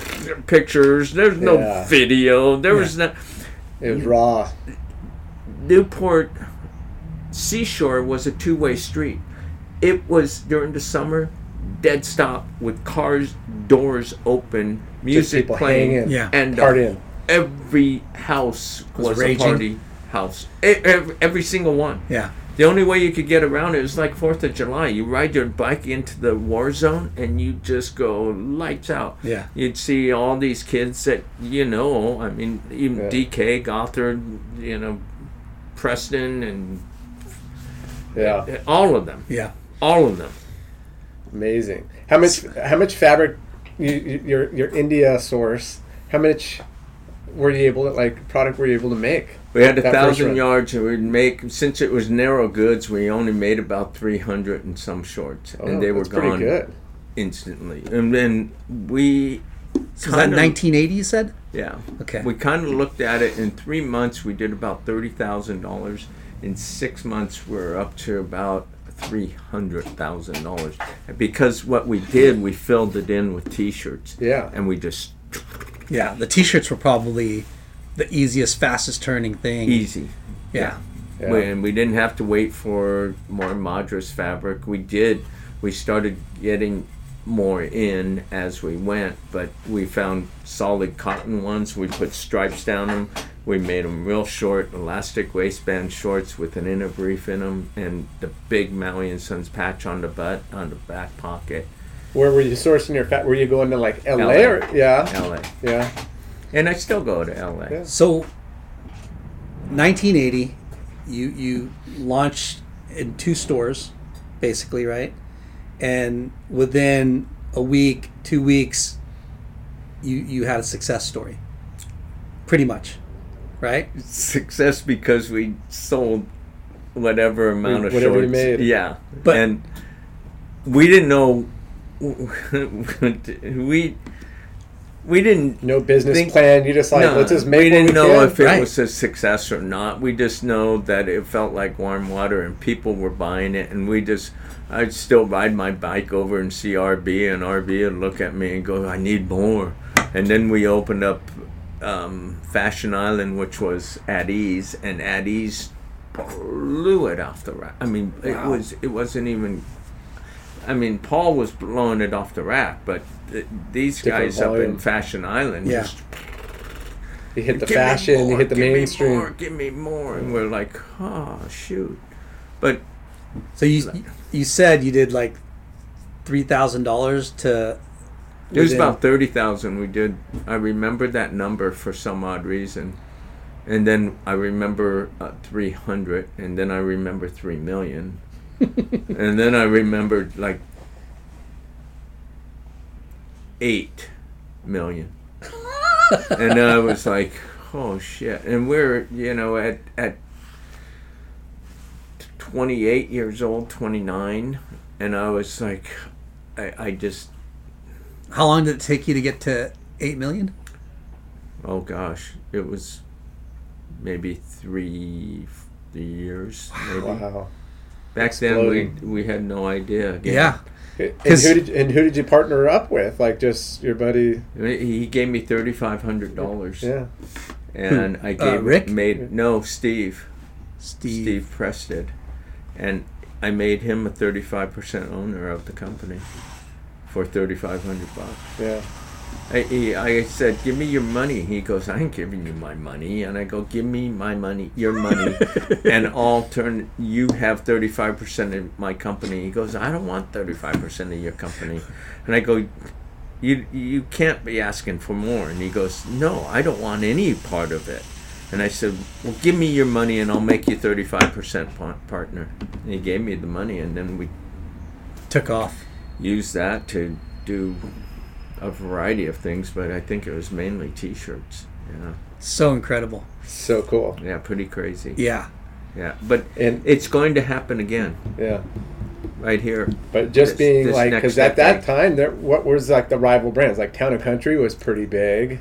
You know, Yeah. Quiksilver was just coming out. Gotcha. Gotcha was Gotcha. co- just there. Stussy was out, but not. Yeah, Stussy was like what we are today, Yeah. just like back. Yeah. But Stussy was was the the real deal. I thought. for sure. But at one point in time, I, it felt like Maui and Sons was as big as any brand out there, Yeah. Yeah. right? OP, Maui and Sons, and Jimmy Z. Like the the Yeah. way Town I and Country. Those were all the brands I, I wore. As like Body growing- Glove grew up too Yeah. in in South Bay. Yeah. the way the way that I kind of remember the hierarchy of, of brands, right? Like at first it was OP and Lightning Bolt, right? Mhm. Lightning Bolt. Those was- those two brands were like, I, oh, I'm not shit. as old as you guys. I don't remember that. Brand. Shut, your- shut your mouth. I won't talk to you. um, we had those brands, right? And then and then Quiksilver, and then Billabong, and Gotcha, and Maui and Sons was like right in that Right in mix. that mix. Yeah. Yeah, yeah. It's impressive. You know, it's a funny part because um, I know Bob and and Which and Bob? Michael Tomson, uh, Bob Her- Bob McKnight? Mc, McKnight, Okay. and um, we, we all didn't know exactly what the what it was the market. Yeah. You know? And so um, we sat in the lifestyle area of it without knowing and Quiksilver sat in board shorts, and Gotcha sat in more of um, like Michael Tomson, and you know they were, they were they were creative, but it wasn't it was it was just a harder co- uh, edge. Quiksilver was more like s- of sharp, and yeah. sur- we were lifestyle Yeah. fun pink blue green and yellow Yeah. Ooh, yeah. Yeah. they were more edgy and then jimmy was definitely edgy with some of the things that they did with um oh god they, i think even at that time um Jimmy Z's. yeah jimmy Yeah. z's was really vince klein um they, they just had a more of a malibu run Yeah. of guys Yeah. which were different Yeah. altogether you know and then body glove was more south bay and then Body Glove never to me was cool. They, they no it wasn't it wasn't really that It was like kind of goofy, neon-y, and like hokey. Yeah. You know what I mean? Yeah. They kind of. It seemed like they they tried too hard and, and then they gave up and licensed everything. yeah You know what I mean? i think that's what Where they where did. Maui and Sons, man, it was like, it was a cool thank you brand that.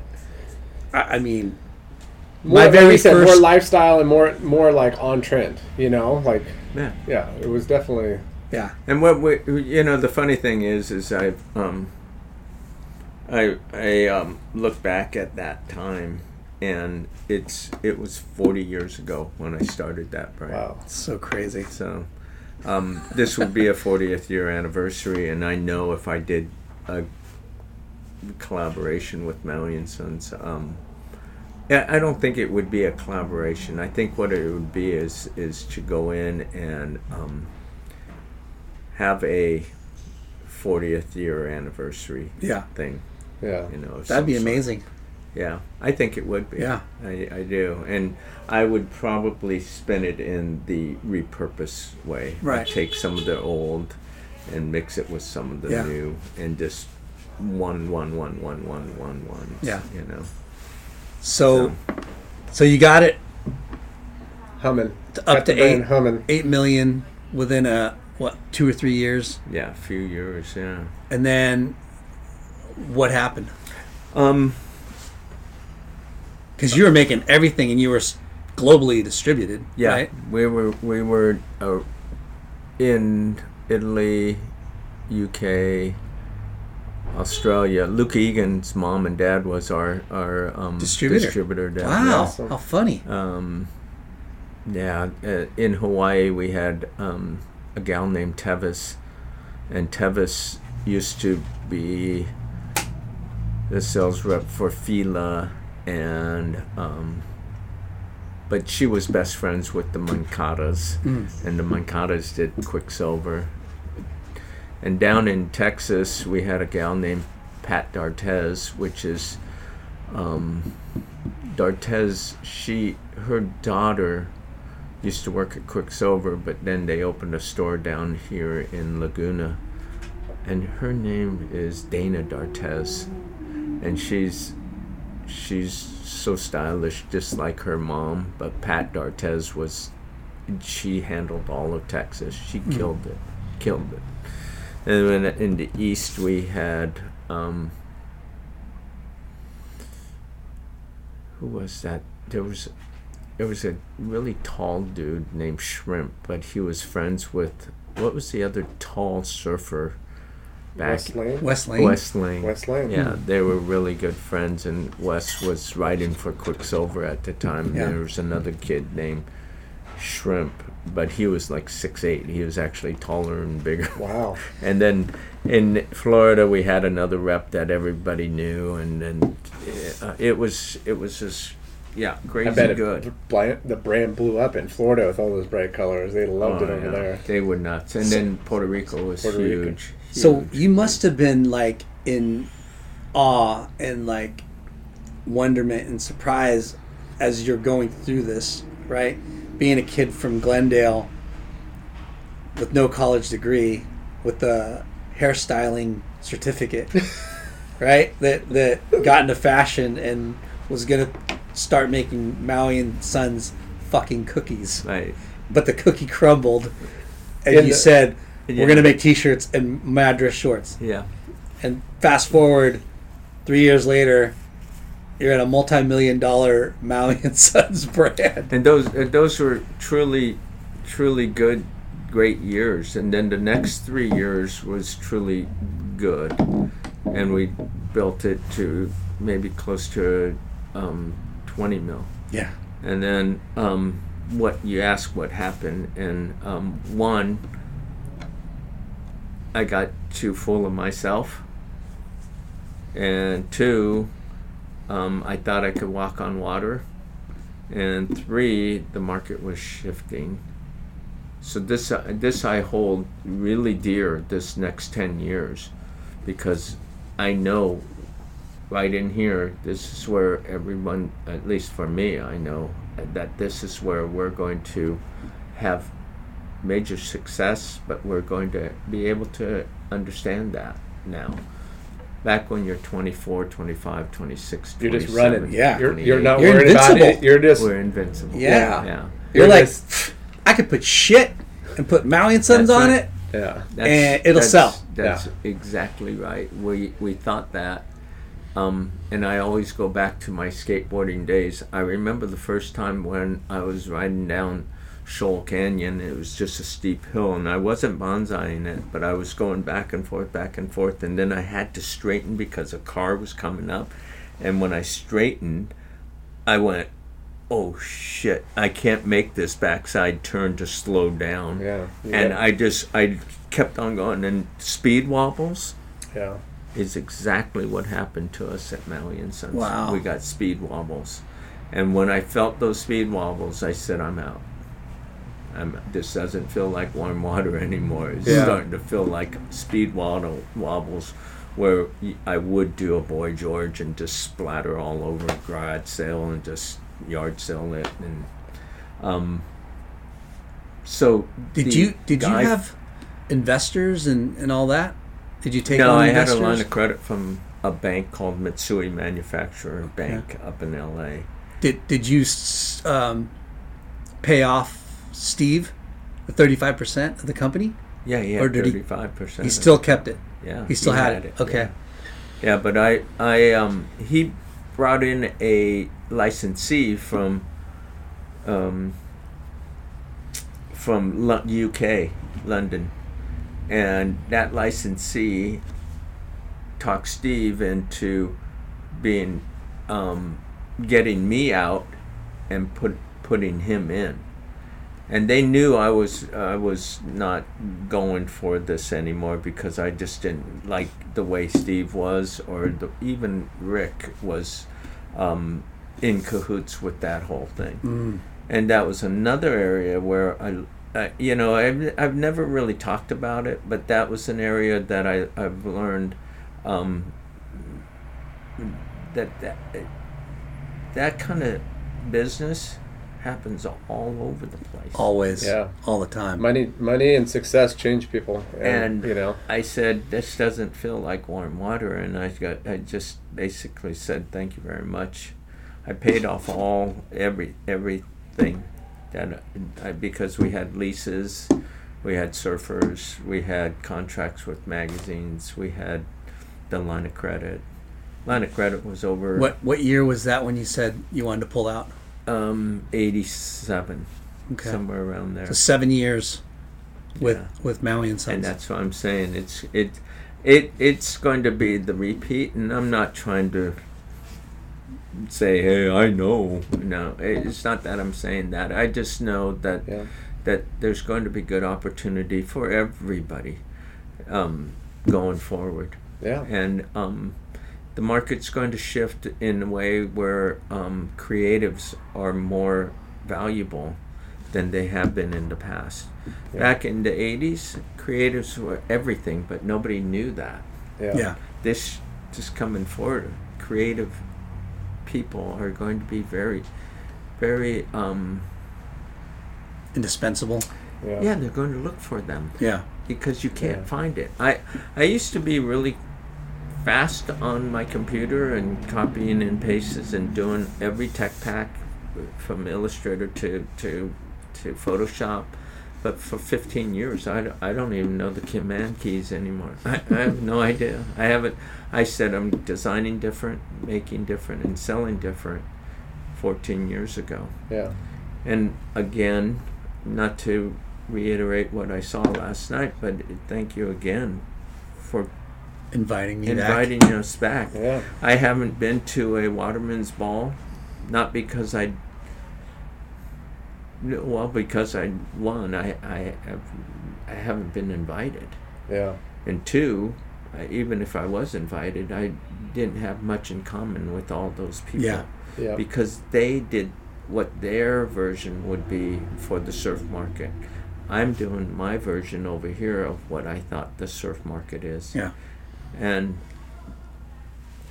now going forward, not that I think there should be a award banquet of any sort, but I think there should be someone looking at more of the creative part of this this industry. Well, you just hold tight because that's something that we're working on. We're going to do our own awards. Award show. We don't know what it is yet. We don't know, but we're gonna we're gonna start Someday, 2021, best- baby. Best, eh? best board short of 2020. You know, best logo, best. We, we got we got a top ten list that we're creating. Yeah, we've been talking right. about that. Yeah. So, Marion and Sons, you kick out in '87. How how was that kick out? Did you make any money? No. Did you? I, I made tons of money throughout the time that I was there. Um, spent a lot of it.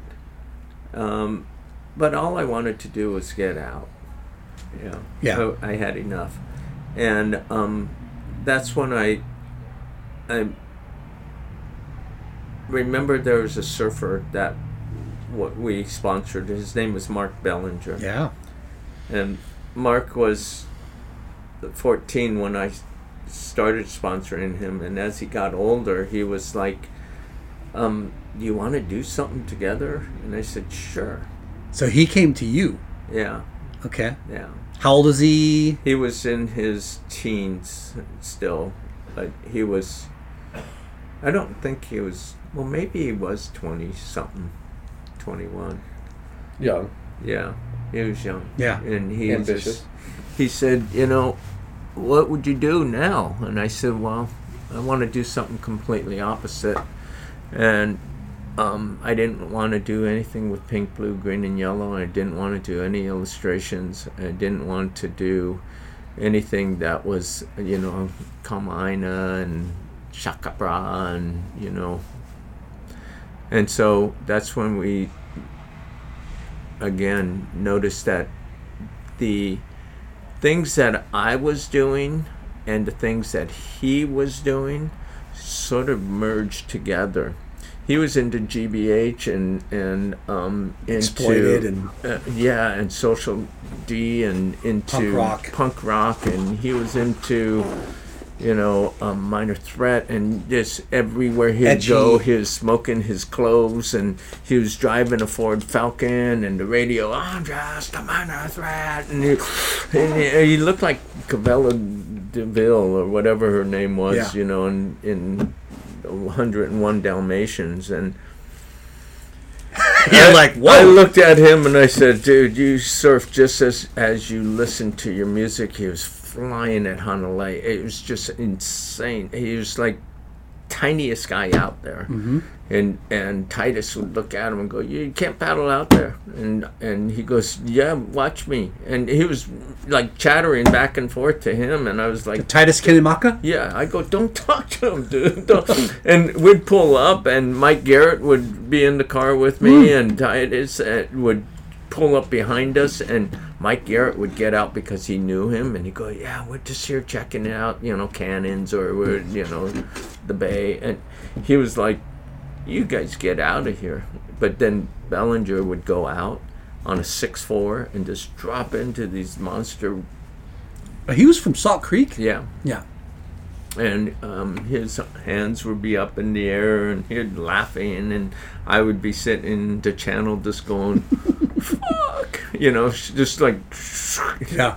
and um you know but it, it, he said what let's do something. And i said okay. And i always wore flannel shirts back then. And so I made a an acid wash flannel shirt, and I w- washed them, and he brought them back from the wash house acid wash. He opened it up, and the fumes just came out, and we're like, "Fuck, okay." And we're pulling them out, and they're all wrinkled and holes in them. Oh. I go, "Oh fuck, Burn we got to separate the holes into this and that." And I took took only all the good ones, and we Santa Claus them up to Aaron Pai and I dropped them on the floor, and Aaron goes, "Yoki, what do you got now?" And I go, "This is the new line called Pirate Surf." And Aaron looked at it, and he froze. He pulled them out, and within the minute we pulled them out, the employees there started to go, "I want one! I want this Yeah. one! I want this one! I want this one. I'm pretty sure I was there. I think you were. Yeah. And Aaron, I dropped them off and I left. And Aaron called me that night and he goes, I forgot what he said, but it was to the extent of I need a thousand of these. I I sold them all. And He was your you- first call. You are in. You are on to something again. And I said, "Oh my God! So warm water's happening again." And he called me and he goes, "Give me as many as you can." And a matter of fact, there was a few of them in in the bag that had holes in them. The the employees wants the ones with the holes. Yeah. I said, "Well, fuck, we got We a whole more." bag of them here because we burned them. We did the same thing, dropped them off, and Yeah. he he sold out of them, and we did about a million bucks of pirate surf flannels, acid wash flannels in the first year. Wow. Yeah, So Glenn. who came up with the name Pirate Surf? I did. You did. I had a house in Cabo San Lucas at that time Okay. in Pedregal, overlooking the whole marina, and we heard stories that they used to shoot their cannonballs up into the mounts, mountainsides, and there were a bunch of pirates down there, and we're like, hmm. And then I did the cow skull Yeah. with the patch on it, and I thought Was there uh, crossbones underneath it too? cross swords, yeah. Yeah. Oh, the swords. Yeah. That's right. Yeah. Yeah. And we actually Cow- ran like a friend of mine got the the name back, and this was one of the Pirate Surf Yeah. original with the snake and little. I remember this is. I mean, when you, I don't know if you sold to Quiksilver or they were distributing for you guys or whatever. I, I don't know what, how it worked out for you, but I just remember I was sponsored by Quiksilver and I was going into the warehouse and I'm like. What's I that want, stuff? No, I, I'm like, I want to. Can I get all the pirate surf stuff? And they're like, No, you're right for Quiksilver. And I'm Yeah. like, No, I want. And, and the guys would you know, would slide a few pieces out, but yeah, I, I remember like it was yeah, So- we sold to Quiksilver. Killer in name, the killer logo. But we saw Kurt Cobain wear one of our flannels, and that was it. It just Took off. took off. Yeah. And then Quiksilver bought us because I was cutting Danny Kwock's hair in my in my house now because we didn't have an office. My my house was the office, and Bellinger was always there, and it was it was another best time Yeah. best time for that certain amount of time. And then when we sold to Quiksilver, Bellinger made a bunch of money because he was my 50 50 partner. And How um, old was he? In his twenties, maybe, in like his early 20s, twenties. Yeah. Wow. Okay. And um, he got into drugs and he's no longer alive. Yeah. he's I didn't dead. know that. Yeah. He When did died he at pass? 35 or something like that. Gnarly. Gnarly.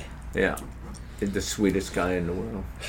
Drugs sucks, are bad, man. okay? You guys. Drugs are bad. So I learned another thing about big business, but I also learned another thing about the, the, the, that drugs is the worst thing ever. And Yeah. seriously, it is the worst Takes, thing it ever. takes you over. T- yeah, it consumes you and changes you and ruins you. But Was was big he- business. Um, Quiksilver bought us because, and I don't talk much about this either, Yeah. but they bought us so that they could take us out of the market That's because we are killing them. yeah. yeah. And then the first year that they bought us, they did 20 million in alone in one body. It was the Quiksilver overhead they called it. Yeah. Yeah. Overhead We Larry. had, Overhead, We, yeah. we had we had With the different hood color- on ours. Pocket, you know, um, Yeah. flaps and the different colored sleeves or plaids, you know, they're mix matching. we worked at Sermon Sport and tagging a, a shit ton of those. Yeah. we So Pirate Surf came out with that first Yeah, that was our. With with the with the hood. Okay, and then Quiksilver took over on it. yeah, Okay, they when they they came into our warehouse, they saw our sweat our flannel shirt acid washed, and then they saw the hood that we put on them, and they Shaheen Sadeghi went back to his little camp, and they made as many as they could, and they sold them for four dollars less than ours. Even though they did that, we did about four million of our flannels at Pirate Surf wow. and because everybody wanted pirate surf but Yeah. the mainstream from the other side of the the 405 had no idea what pirate surf was No. they Yeah. knew quiksilver and they just Yeah. and then That's after that insane year you guys created that flannel. Uh, it was amazing. That's insane. It's amazing. I had I mean, like again, I, I real for I had probably ten of those in my closet. yeah Like that's all I wore. yeah slater used to come over um, every one of their team riders would come over to our spot we had a little it wasn't even a quarter pipe. It was just a little ramp that this went up and we'd skate on the smooth surface of the, of the of the warehouse that we were in. And then we also had a, a, a rail slide but it was a um, you know when you pull your car up it stops your car at a certain Yeah. spot. And, the, and so we had one of those in there and it it was it, it, was the year that Keone Downing because we sponsored him he won the Eddie and Keone won fifty thousand dollars or something like that and I had a poster of it he signed it I had Kelly Slater poster uh, of and he was like surfing for Quiksilver, and he was like, "Yoki, I want to come over here." And I go, "Homie, you stick with him, man, dude." And Larry Rios wanted to surf for us, and, Yeah. and That's a name I haven't heard in a long time. Yeah. right? Yeah. I mean, there were so many kids that were like over. Uh, Andy Hetzel was a snowboarder, and Shaun Palmer was a snowboarder, and and, and Maddie Goodman was snowboarders. Yeah, you were. I mean, you were You the had, first um, edgy, new school surf brand. Yeah, it was before Volcom. and, and Way before Volcom. Yeah, and you had like you um, you kind of pioneered that punk rock Yeah. look. Yeah. You know what I mean? You Yeah, you were like Vol- you, Volcom youth against drew- drew- establishment. You know, took a lot of a lot of what you guys were doing for sure. Yeah, and Willie Willie um, used to answer phones for us. Yeah. You know, at Malley and Sons years years ago. Before that, you know, there's just so many people in the industry that we've A part of the family tree. yeah ac- acquaintance Yeah. and going through all this. So, but you know, that's that's that was pirate surf. I mean, shit, Yeah. it was and Bring it um, back. I, I my friend has the marks and he asked me to do them and I did it and we, yeah it it did really well in here at least and um, I don't know where he sold it I think he went to Jack's and maybe San Diego's and maybe Mitch's and I, maybe I think that la- was it last year or the year before. about two years Two back, years ago. yeah. Okay. yeah but that was that was another little fun thing and So you sold it to Quiksilver mhm, for a good amount. mhm. Did you make some good money? made enough yeah Okay. And I then mean, for, for a year's worth of being in business, basically, yeah, they they, um, but they got it so cheap. Yeah. And you look back at You it. look back at you it, just yeah. Go, it's ridiculous. They could never. they, they they bought you after year three or year four, Year two, I think, or Okay. three, right in that area. and you were there for two years. um, after? just about that, Okay. maybe a year and a half. But sh- the way they, they got rid of us, they said, um, we're closing your division, and you guys, we don't need your services anymore. We said, you're closing the division, and you don't need our service. Was that bot? Who did you? It was Shaheen. Shaheen. I didn't know you worked for Quiksilver. He was the president at Quiksilver. Shaheen that owns Sadeghi, yeah. all the and yeah. lab and all that. He wor- he was the president of Quiksilver. I never knew that. And Did I you? said, I I, rem- I remember him like I remember. wow, but I don't- that is a trip. Well, these are these are all things that um, not necessarily I've ever opened up to. Yeah. Yeah. Yeah. Well, thank you. So I mean, this is you're hearing you're hearing good. things, and that that, This that is is industry gold right here. Yeah, well, it's I. I think there's a lot of um, truth that's going to come out into 2020 Yeah. also. so. So he made an executive decision to shut you- McKnight did, but McKnight was out of town like he was always out of town. Yeah. And and Shaheen Sadeghi, I said to him, I go, you know what? You have no idea where we are in the marketplace. And he goes, that doesn't matter. We're just closing your division. I go, well, you, you have no idea who we have contracts with. You have no idea what what riders we have and what we have under those contracts with the riders. I think you have Juan Ashton from Puerto Rico too. Yeah. Um, yeah. And there's Oh, so many Remember. things. Ads. And then I just said, you know what? That's okay. We're out. Yeah. Walked out, got in my car, drove back to pick up my poster of Keone Downing and Kelly Slater, and the locks were changed. Oh. So you can imagine what it was like with three kids at that time. Was it a out of the blue too? Just Yeah. boom one day. Yeah. No. They didn't like the fact that um, we were getting all the notoriety. Yeah. Even though they were doing tons of sales, everybody was like yourself and Yeah. like Slates and like everybody. I mean, everybody. All all the surfers, all uh, the girls, all, all of them would go to our section of the trade show in the booth. They would all sit and drink out of the kegs, and Yeah. I mean, they would, they would like, yeah, fuck, this Yeah. is it. Yeah. And Yeah. Quiksilver was like, fuck, Yeah. we're flipping the bill for this. Yeah. Yeah. So as soon as they It's- it's- bought us, they sold us. Basically. Yeah. They took the they took the fun out of, you know. What's funny The is fun, the fun out of what it, sh- it should, the fun out of fun. I mean, that's what it should have been. Like, Yeah. what what's funny is they were always trying to crank out something different and new all the time. Right? Like they were always trying to start brands. yeah, Remember they started Gen X. X or 70X or X70 Yeah. and then Gen X and then gosh, what else was there?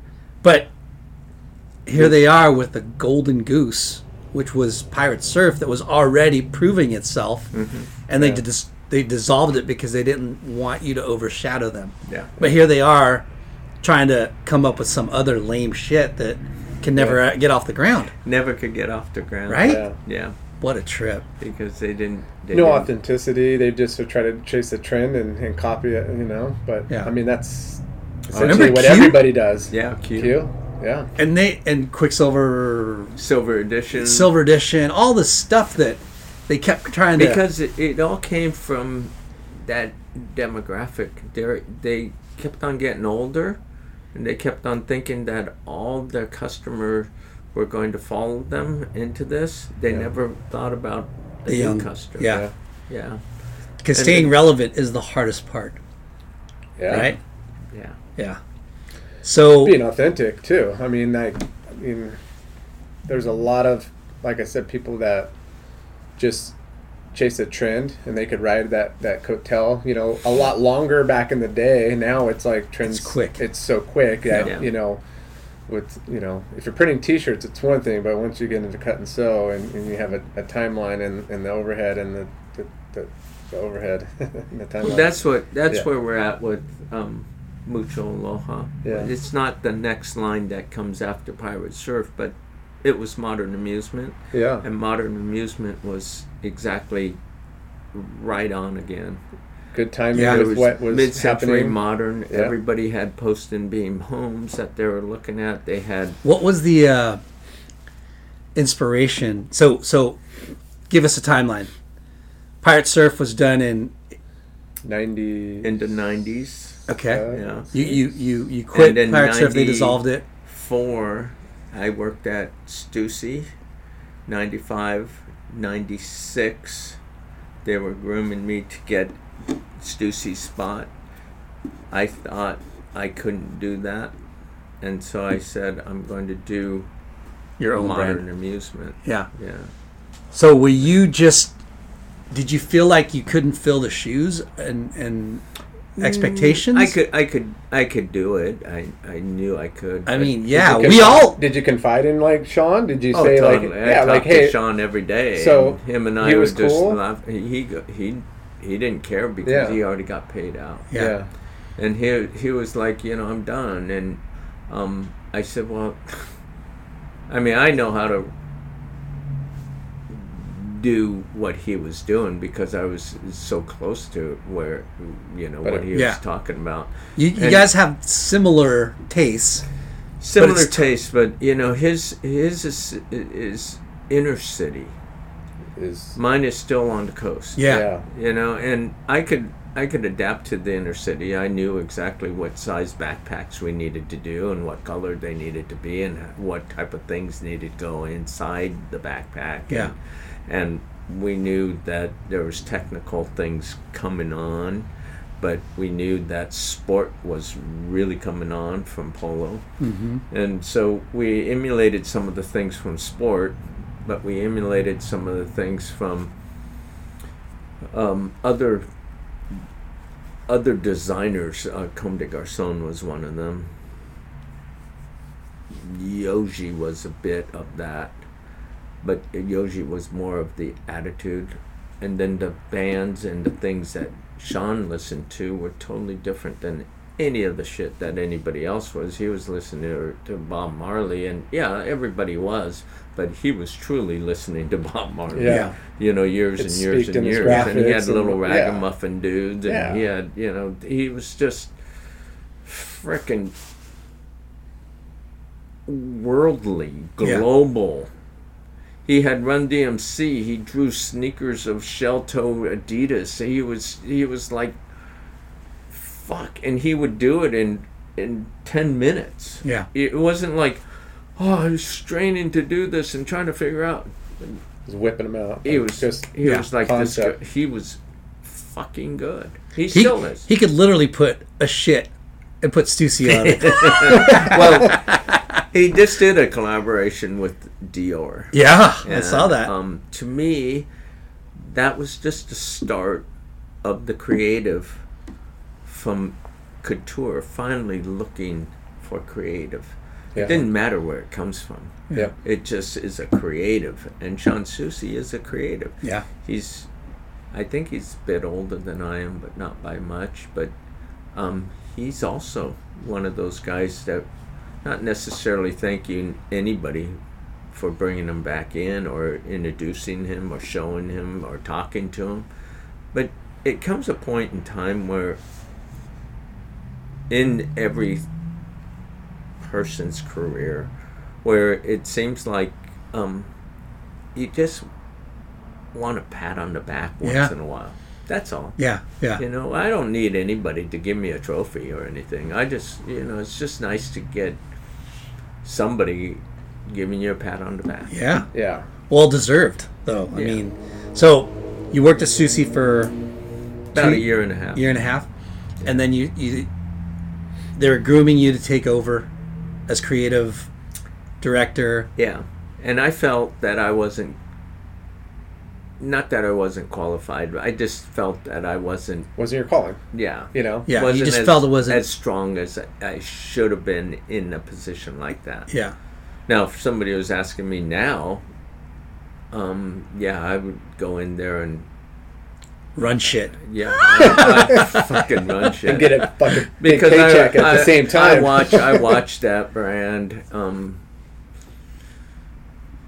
do the same things over and over that Shawn did, and that's good, but they need something new. Yeah, yeah.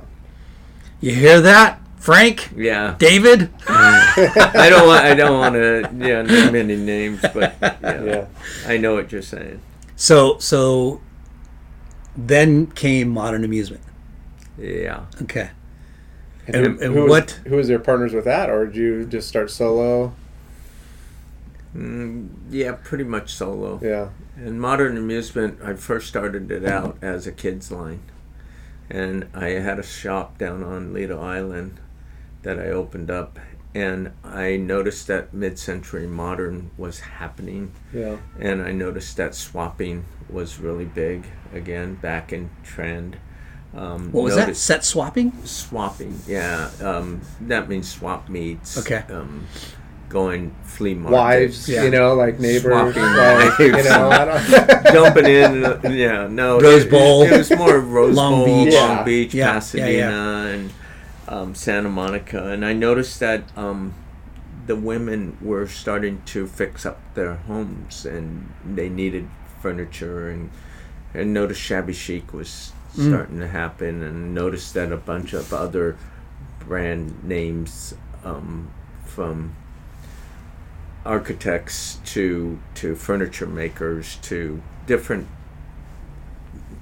mid-century modern Aesthetic, designers yeah. were were you know Noguchi lamps and uh, Eichler homes and, Yeah. and uh, yeah on and on and on It- and when I looked at that and we used modern amusement um, we couldn't have been in a better spot everything was a modern amusement to me. It made Yeah. whatever it was. I was like, oh yeah, that's a modern amusement.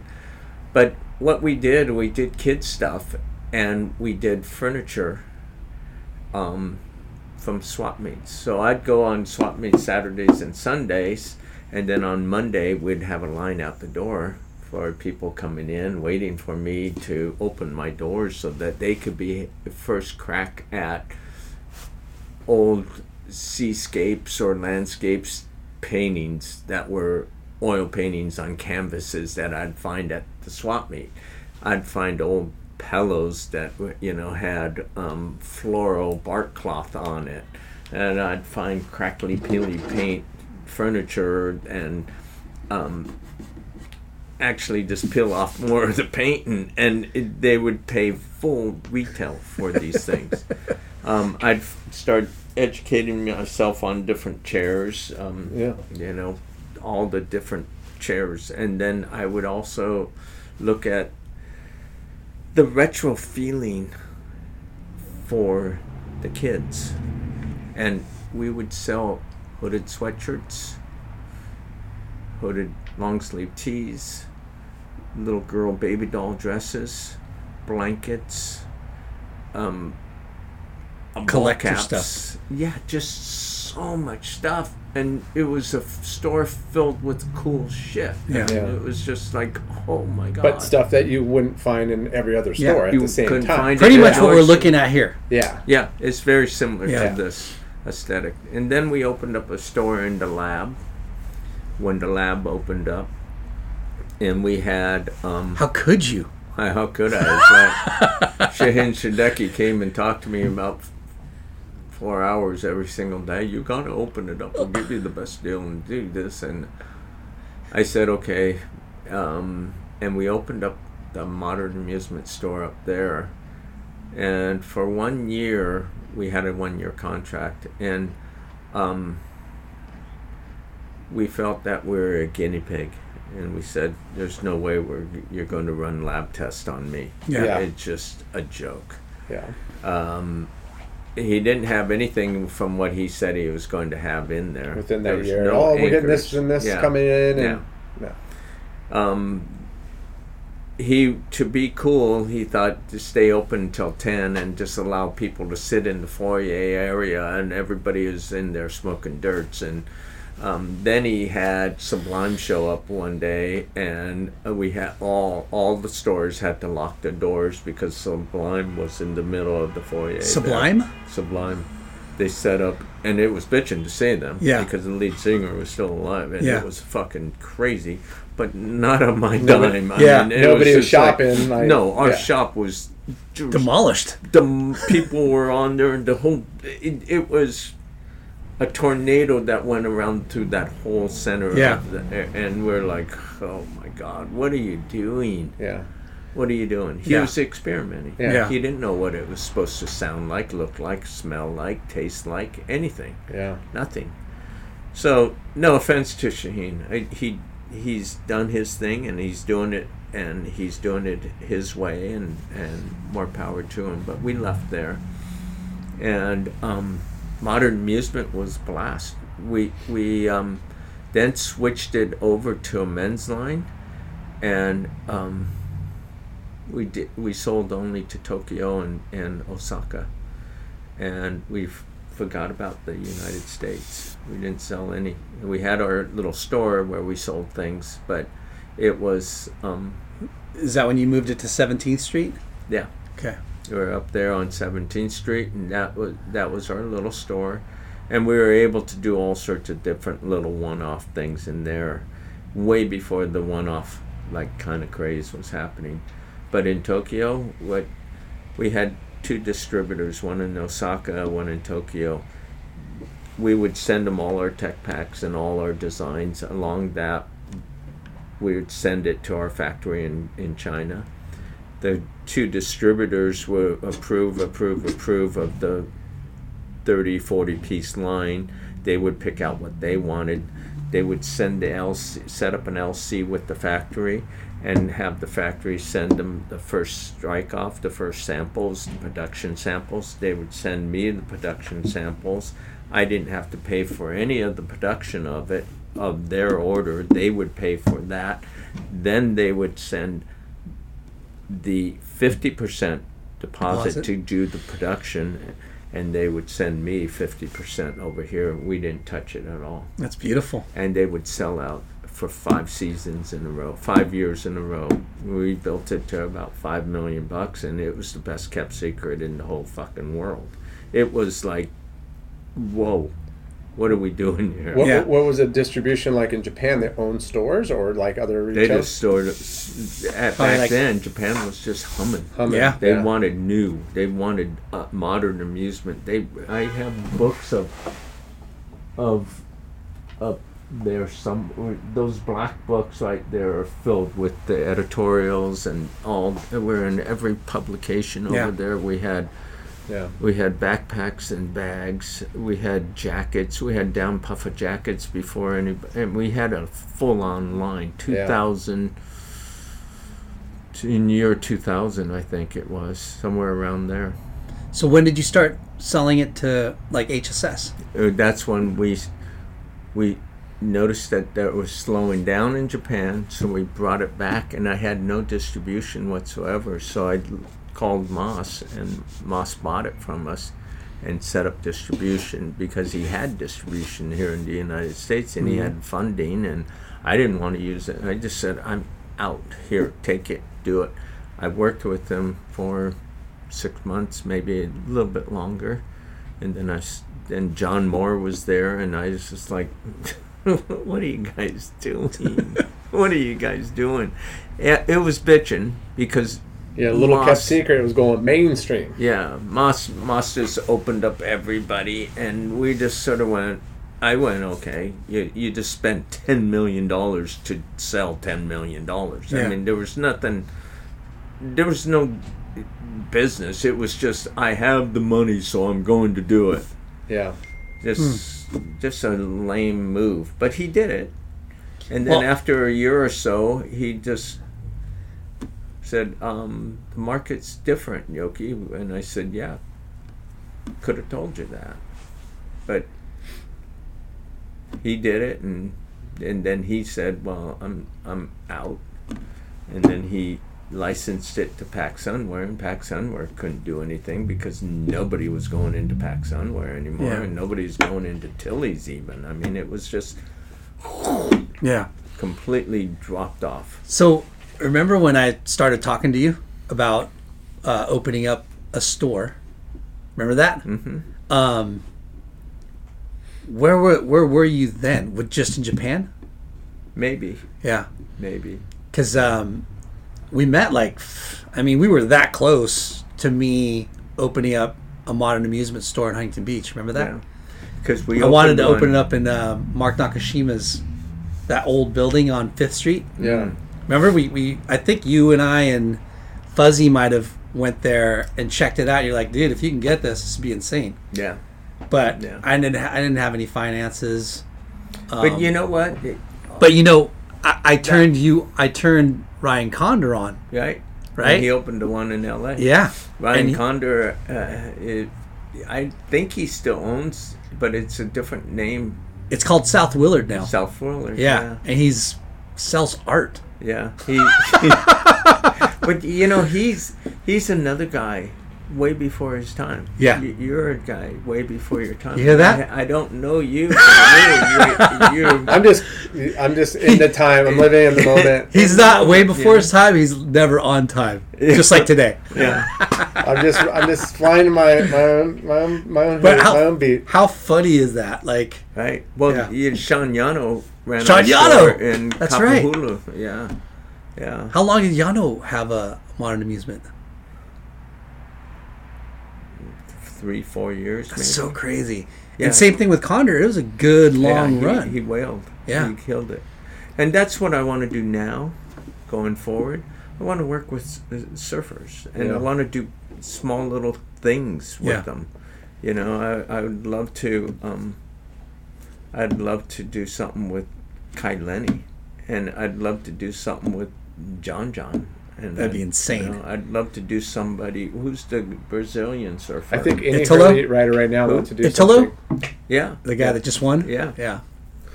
You know, and I just want to, because not that they don't have a future, they have a huge future, Yeah. but I don't know what they're going to do after their sponsor drops them in years from now. Yeah. Yeah. You know, they're like, yeah, we saved up enough money, but gosh darn it, all this whole time they could be promoting their own line. Yeah. Yes. You know, so we think Mucho Aloha is that line that we introduced to the surfers around the world, and each one of them has their territory, and they each one of them has a position in Mucho Aloha in that that country, Mm-hmm. and they're the best in the surfers in the world right now, Yeah. and we just do small little like Mucho Aloha. Yeah. I mean, Yeah. it's not. Capsule collections for that specific area. Yeah, Yeah. and we do it out of things that are being discarded down in, in Brazil, and we pull it all out. And I look at the colors, I look at the fabrics, I look at the people, and we get sewers and we make things, and we just go. This is our little gig, Yeah. and you know, it's simple, and and we can't pay them. But they don't need to get paid. They Yeah. just need to be part of something that is doing good Yeah. And made made locally. You and know, we're made, not we're not going away anytime soon. Yeah. And, and by design, we set this up this way, so that not that I was waiting for 2020, but I just needed to wait until the the whole market would catch up and start start feeling what they felt when they first time when they saw the Beatles, what they felt like when they saw the 80s, what they felt like when they they're going into 2020. Yeah. I mean, every year, every day of those years, new decades eh, are are going to create so much opportunity for Yeah. the people that are in there that are that have smiles on their face. Yeah. Yeah. There's no more. I mean, I just saw it on that Golden Globe, and I don't want to keep going. But the the the MC, he just says, "This Oh. is not a platform for you fucking bitches to get up here and start yelling and and telling everybody your point of view." It was the most amazing o- opening. It was fucking great. He- I gotta watch it. Dude, I didn't gotta see it. watch it. It's fucking because amazing. it, it, Calling it, them out.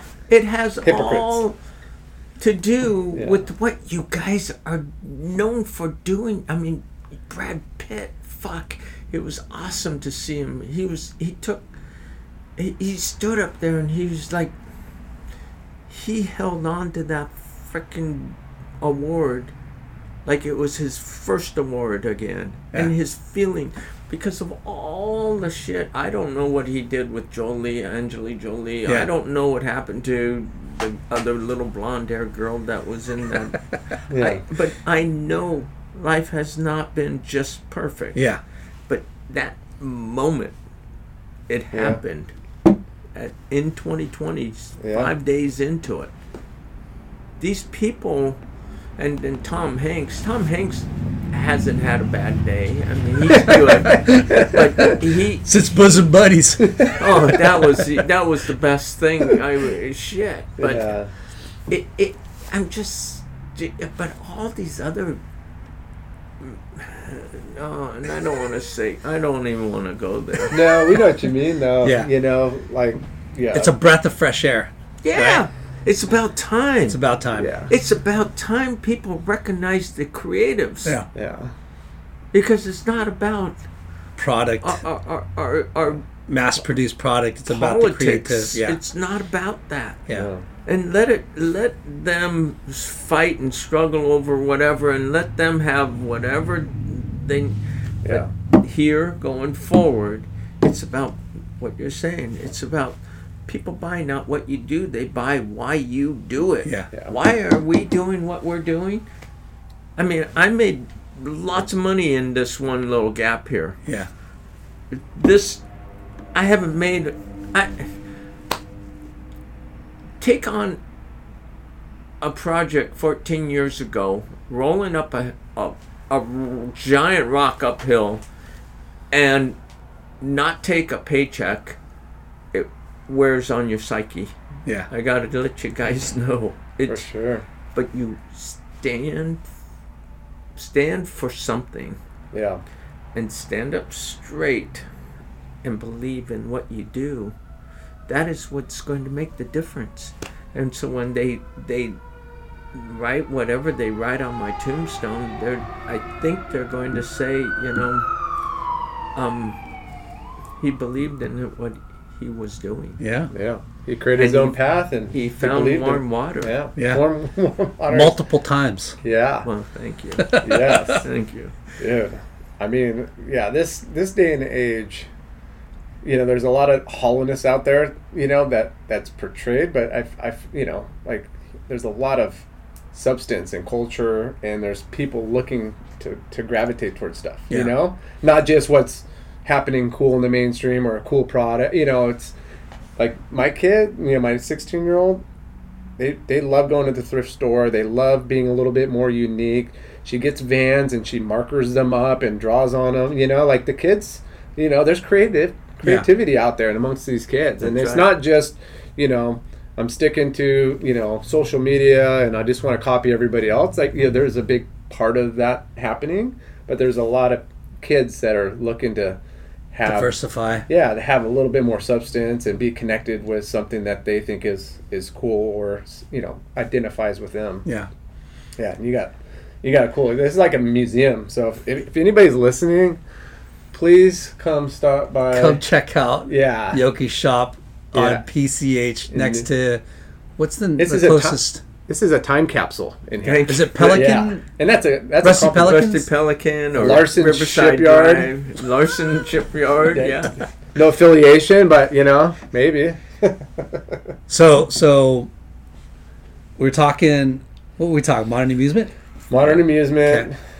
And you sold it to Mossimo. Moss, and then you were there for six months, a year, six months, and then split, Resigned. resigned. Came home, and I said, my wife looked at me and she goes, "What are you doing home so so, so early?" And I, said, I told her I, I resigned. She goes, "Oh no." and I said, "No, don't don't worry. We're going to start something of our own." And um, she goes, "You've always started something on your own. What do you have in mind?" And I said, "Well, I want my daughter. She was 15 at the time. To have a summer project, and we're going to have her come up with a name." And come up with the idea of what we're going to do. So, no pressure only dad's had a, a, a handful of these Yeah. really huge success stories but yeah throw it at your daughter she can handle it she she came down and said uh, that um, she wants to make something out of something that is already here. yes And then she said, "I want to use the name um, family name Some sort. youth, something to do with the youth market." And what I've noticed the youth market is Um, they don't want a label. They're basically generic. And I said, Generic youth. How about generic youth? so she said, That's the name. Wow. And I said, Well, what's your icon? What is your logo? And she goes, I don't know. And I said, Okay, so let's make a t shirt. And what do you want to put on it? And she goes, I want to put fashionista on it. Fashionista. And I go, Where do you want to sell it? She goes, I want to sell it at Patsy's Hair Salon. and I said, Why do you want to sell it there? She goes, Because that's where all the, the ladies are. That's where the market is. All, the, all of them. They're all there. Back to the salon. And I went, oh my gosh, yeah, that probably is true. So we put 12 shirts in there, and um, they sold out in a week. so generic youth was something really special because it started and it did its middle point, and then it when we sold, that was the final. That was like her final in school Wow. but it was for for just the summer. So she didn't do any much more after that. And then I said, "Well, you you graduated. I mean, that's to me start, middle, and end." And I you could stick around and we could do more, or we could just um, I could just do it. So I I picked it up and started doing it. And generic youth is. Um,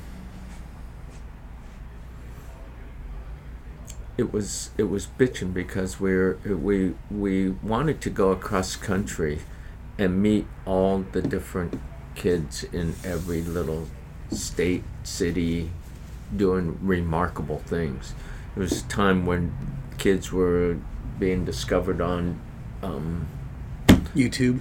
you, YouTube wasn't around that much, really. It was more of people being discovered on um, what's that song? That song Oh.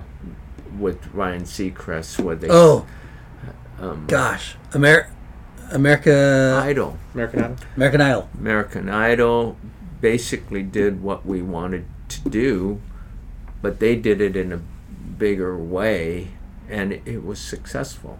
Yeah. They went to every city, had auditions for people to sing, because everybody said I can sing, but never got a chance to. Well, Yep. they gave them a chance to.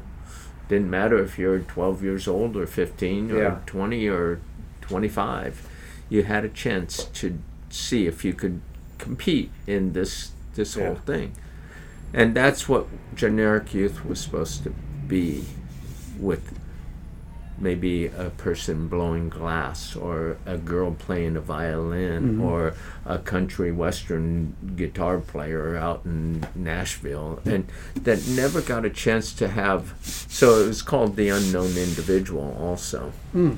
Finding the unknown individual right now would be a great thing for 2020 but there's too much exposure from all the things that are rapidly shooting up and you are being discovered on YouTube you are being discovered on on the Instagrams Yeah. and you got 5000 likes or whatever it is and you're you're now labeled as a influencer and you know so but generic youth was as simple as what it was. Yeah.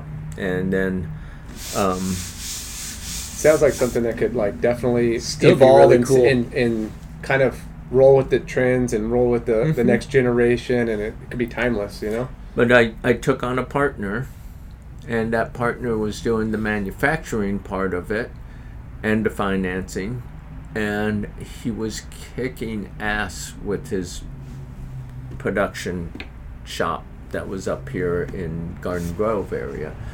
And he was making stuff for Nordstrom's private label and making stuff for Forever 21 private label. Wow.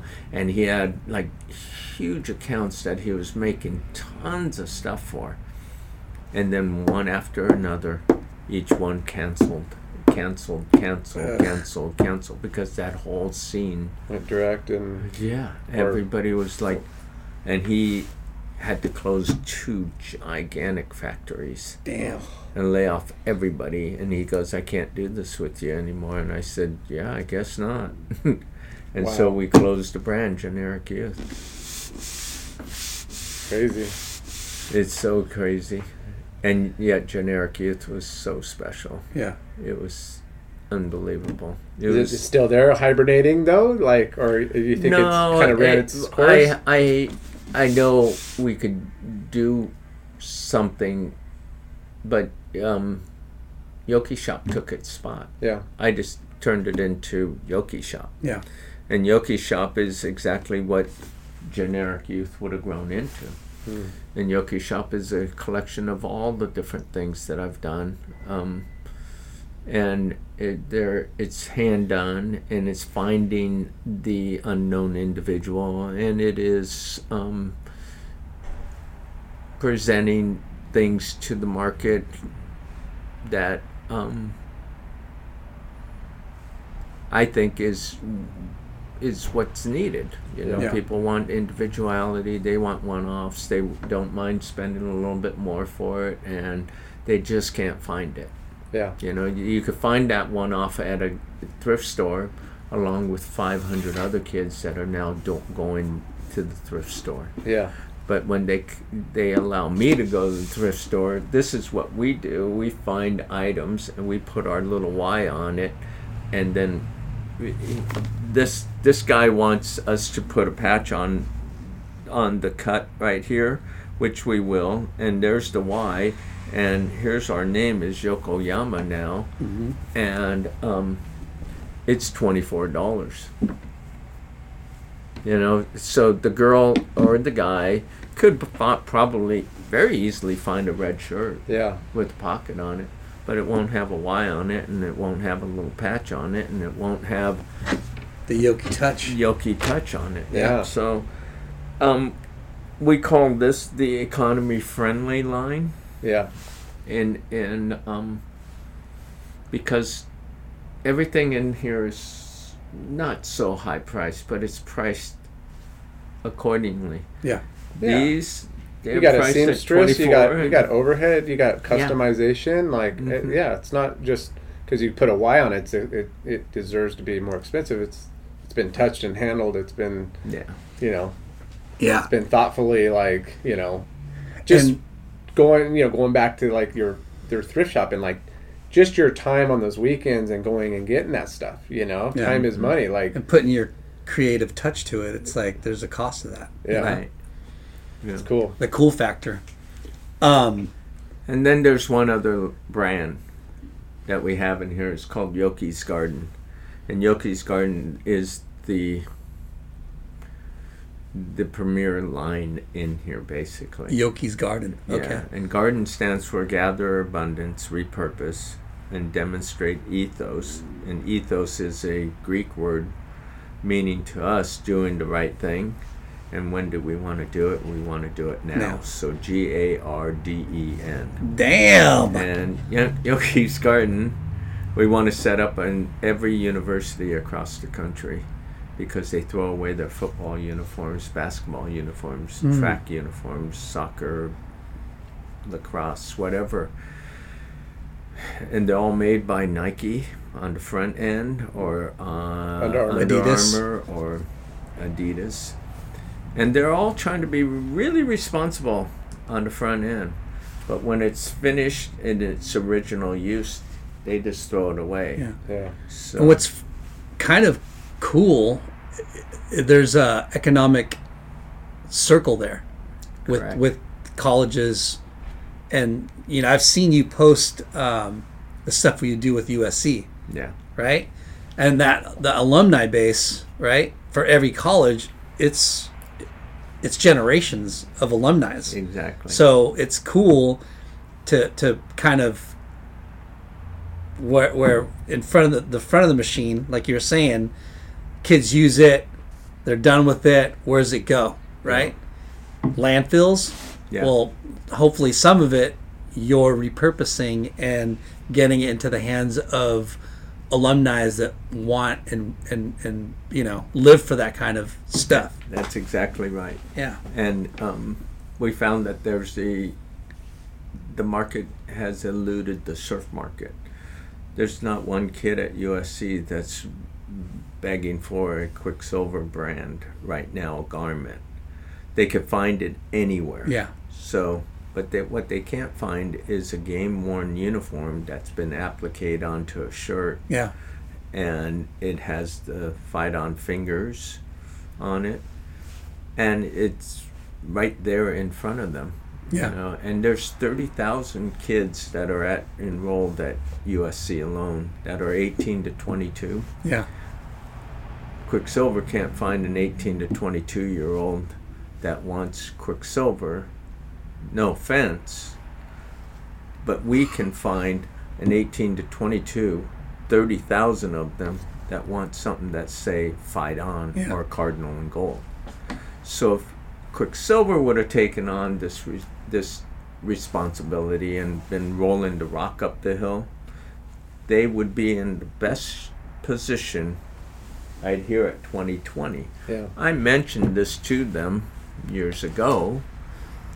Bob McKnight went to USC. He yeah. graduated from the Marshall School of Business, along with all the other alumni that are down here, which Big time. around the world it, it is approximately a million alumni That live in Orange County. No, Just- just, I've gone just through around the world? Yeah. Yeah. around the world.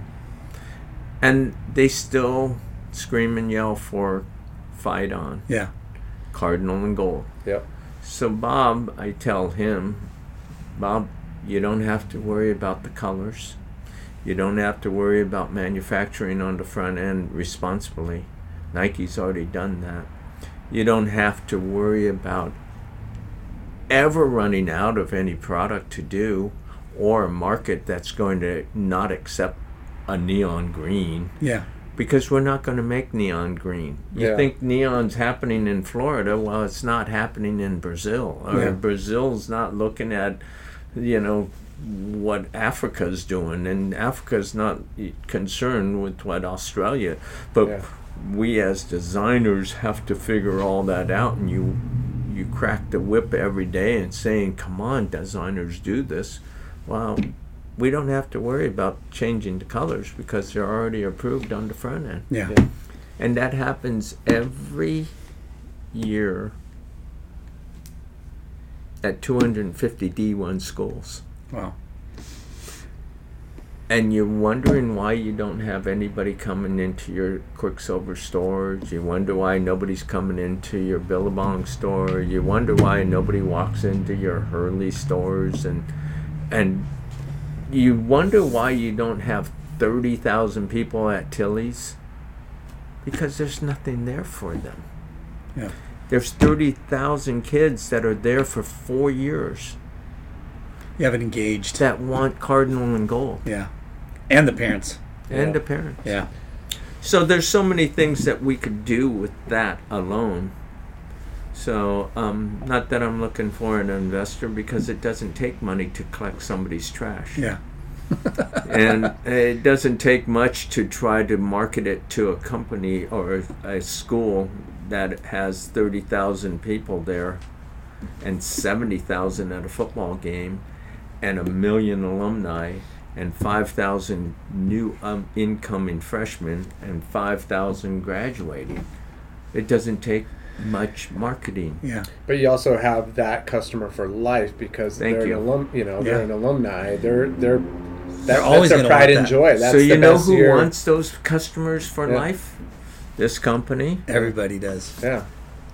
Coke, Allstate. Levi's, Coke, Yeah. Levi's, Yeah. Chanel, from from cradle to grave.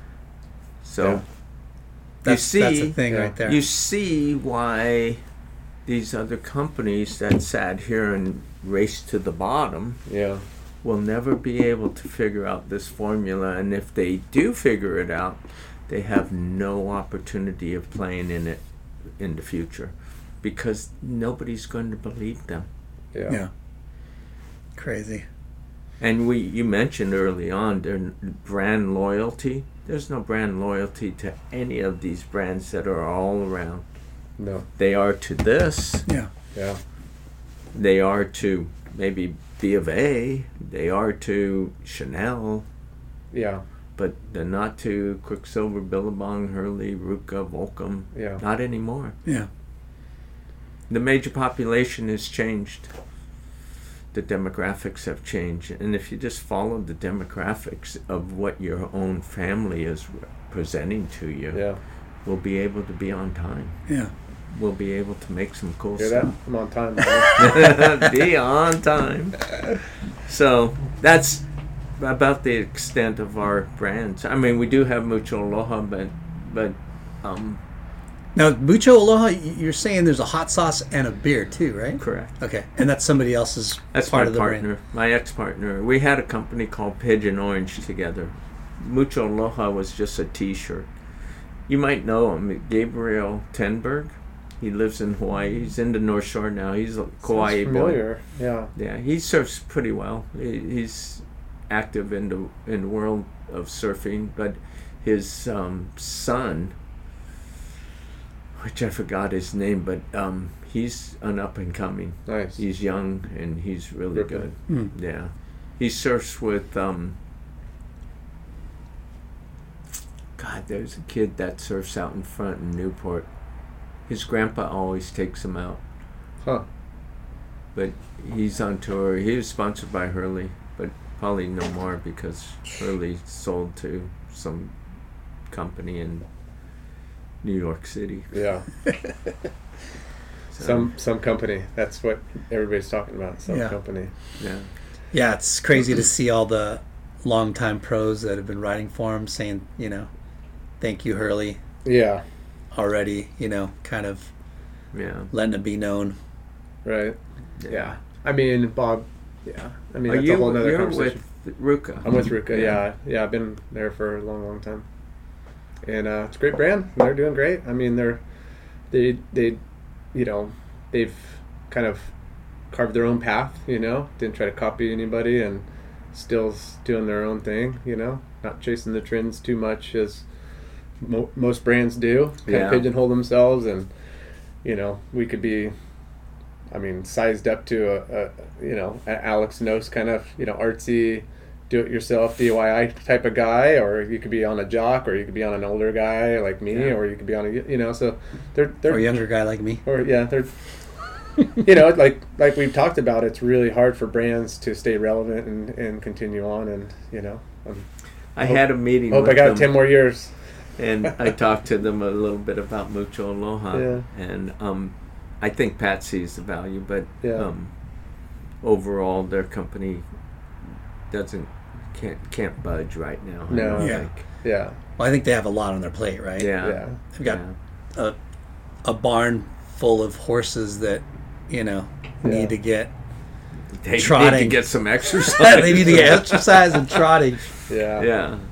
but you know it's it's cool i mean just going in you know me and Lyndon service all the you know the core shops along the coast and you know more often than not you know we're we're, we're seeing and hearing from them that they need newness just like you know they need the the next cycle of brands to come through that identify with that youth culture. And you know it's an evolving you know an evolving door. And you know there's there's plenty of room for For good brands. for good brands. And you know the, the, the big brands and if they do it right in their marketing and you know the, the athletes and the events and what you know stick to what they're good at and you know it's, Mhm. there's room for everybody Yeah, I agree. yeah I agree. you know just Yeah. follow your passion follow yes. what works Yes. Make sure there's warm water. make sure you're warm water i love warm water yeah. Yeah. Me too. oh my god. I So- was going to go out this morning. It was just a little. Have you been surfing a lot still? Yeah. That's awesome. Yeah. what, what, what kind of board are you riding right now Oh, It's everything kind of, depends it's on the kind of old, but um, Christian Wach made one for me. It's a brand called Canvas, and it's a quad fin, Mm. and it's about five six.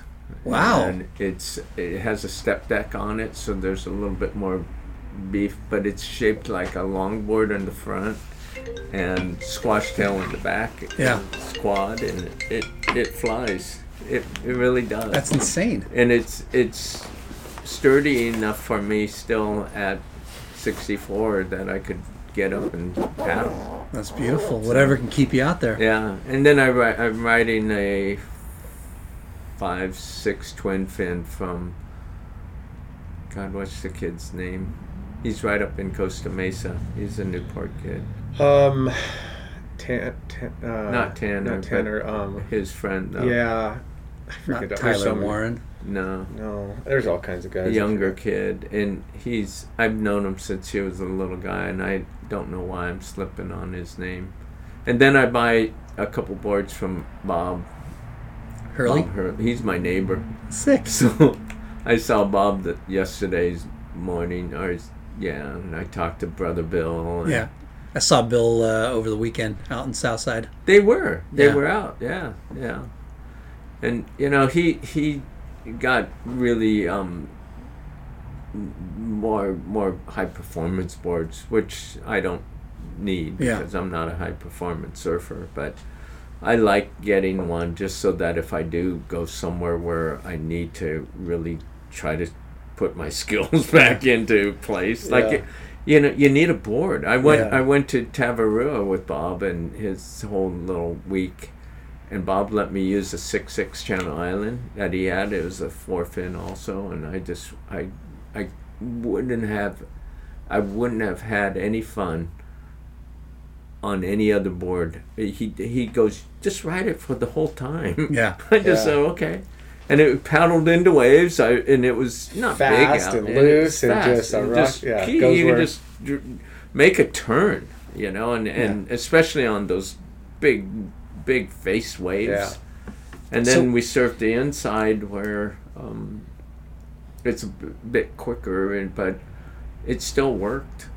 You know that Yeah. that breakfast spot Yeah. inside Restaurants or restaurants. Yeah. Yeah, breakfast spot. you know what I'm talking. You know where the fire coral is Oh about like God. six inches underneath your fins when you're like trying But to. no, fin. no, those guys never, never make me go out any when it's dangerous. They know that No. I, you know, I'm just, I'm fair weather guy. Yeah. You know, make it, make it fun for him. Yeah. yeah, That's like Lyndon. yeah, Although Pretty you've been, you've been kind of charging a little bit harder these last couple Really? years. Yeah. yeah. See, Well, shoot, man, we're at two hours and forty-five minutes. that's a long time, That's a long time. I hope I didn't bore you to death. no Oh. way, uh, man. This stuff is gold, You are officially the most interesting man in Oh Newport. shoot! Thank you, bro. Like in the your body of work, like I said Crazy. before. Yeah. you know, you've probably helped push the design, the aesthetic, a lot of things to make the surf culture Yeah. industry that much better. Yeah. You know what I mean? Thank you. I, I- you're That'd definitely the. That's a very nice thing. Thank you. I, I, I Well- think, like I said before, you're the Kevin Bacon of surf industry. you, you've, you know, touched Very- a lot of different um, brands and and and um, the people behind it. You know, you've, you're an influence. I hate the word influencer, but you're an influence to our industry, Yeah. and it's it's awesome to be able to sit down and tell your story. You know, Thank you. Yeah, and I mean to have one successful brand is f- amazing for anybody, but to do it uh, continually times. and again and again, and still doing it to this day, it's like yeah, we wish you the best, man. Yeah. Thank you. so. Yeah, Yoki's you. Garden, Yoki's Garden. Yeah. Yoki shop. Yoki Shop, and then Mucholo. Yokoyama. Mucho. Oh, Yokoyama. So And again, Mucho. what what's the difference? Yo- Yoki's Garden is your Well, Yoki's shop is going to be um, the online okay. thing. Platform. So to, yeah. And Yoki Shop was also good for us when we wanted to test things, but we also um, wanted to build a thing like not the real real or pret-a-porter or any. It, it's just more of Yoki Shop.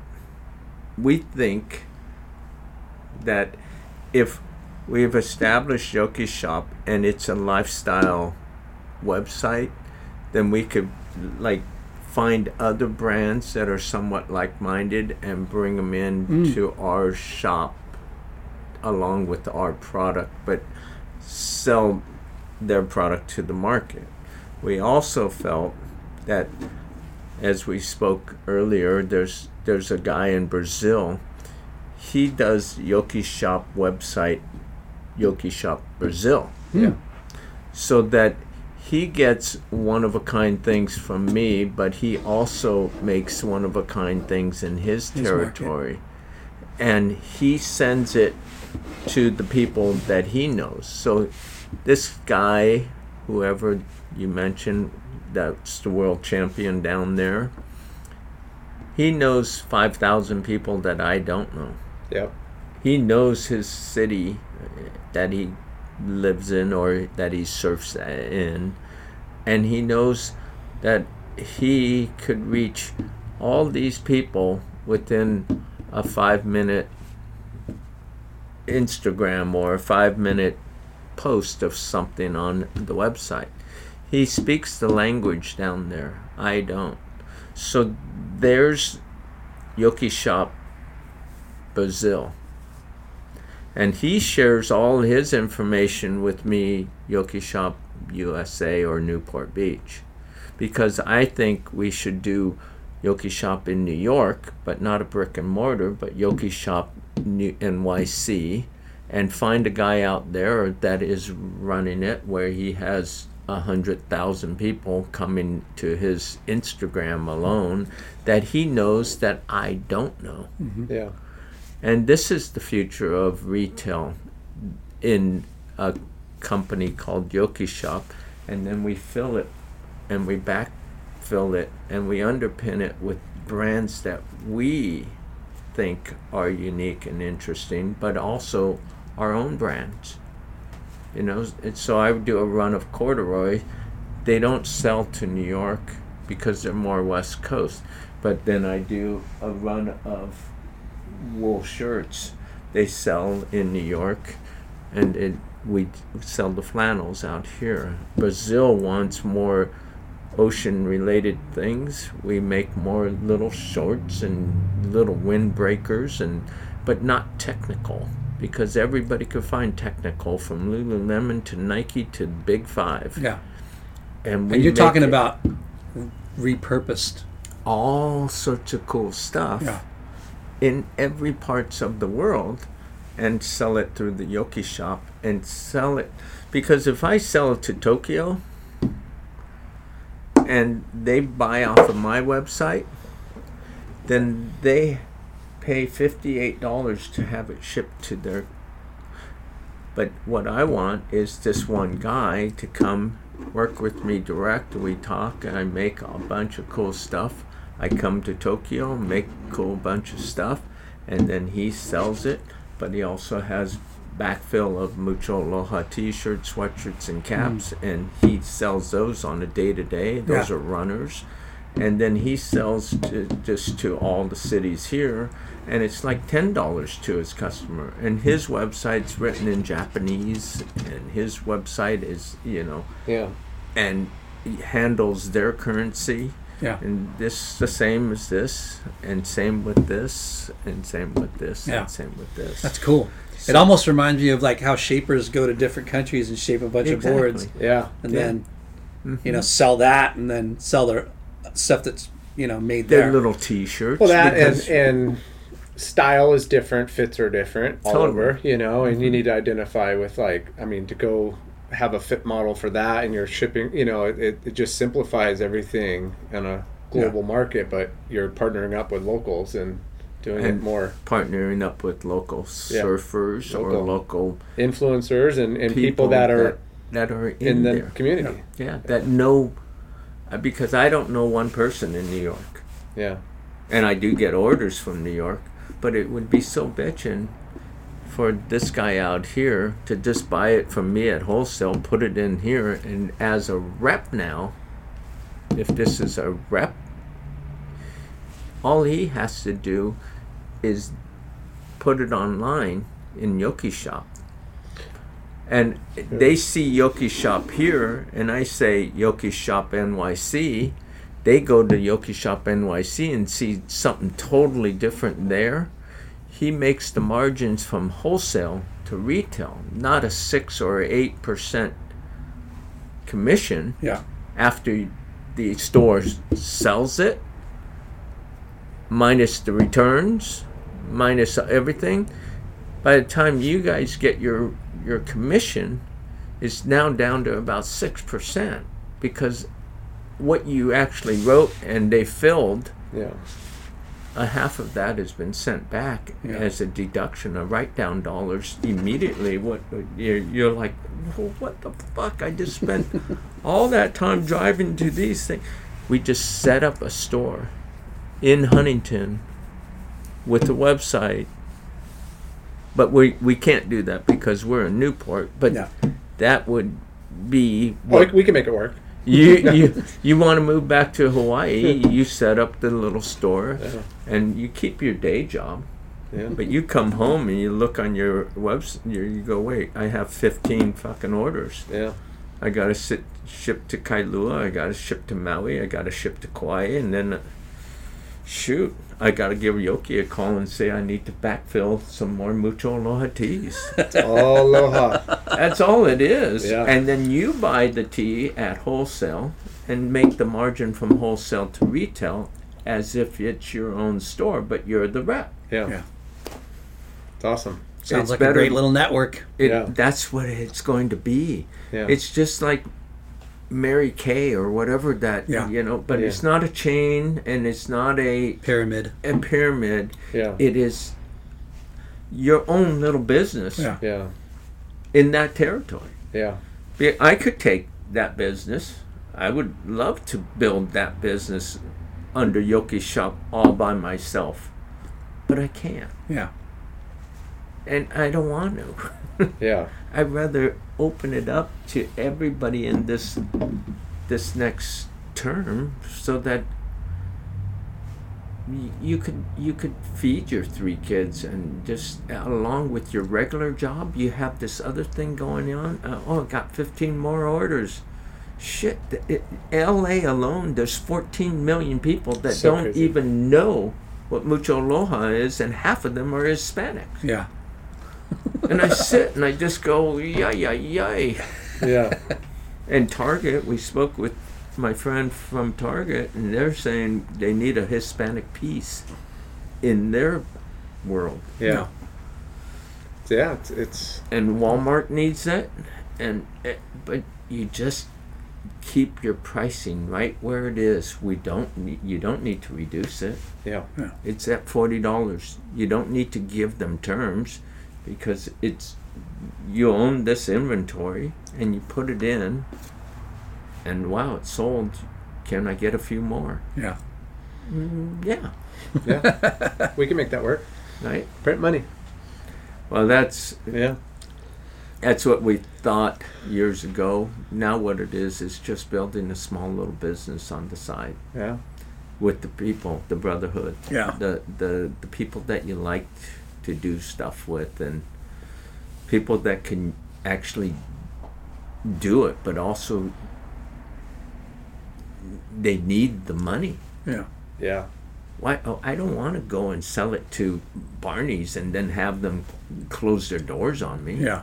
i did that already Yeah. I, it, it doesn't work Did not take that PO and put you out of business. yeah, well Pat Magee's down in texas they owed me a hundred thousand dollars and what was it called what was his name jim bowman jim bowman Jimbo.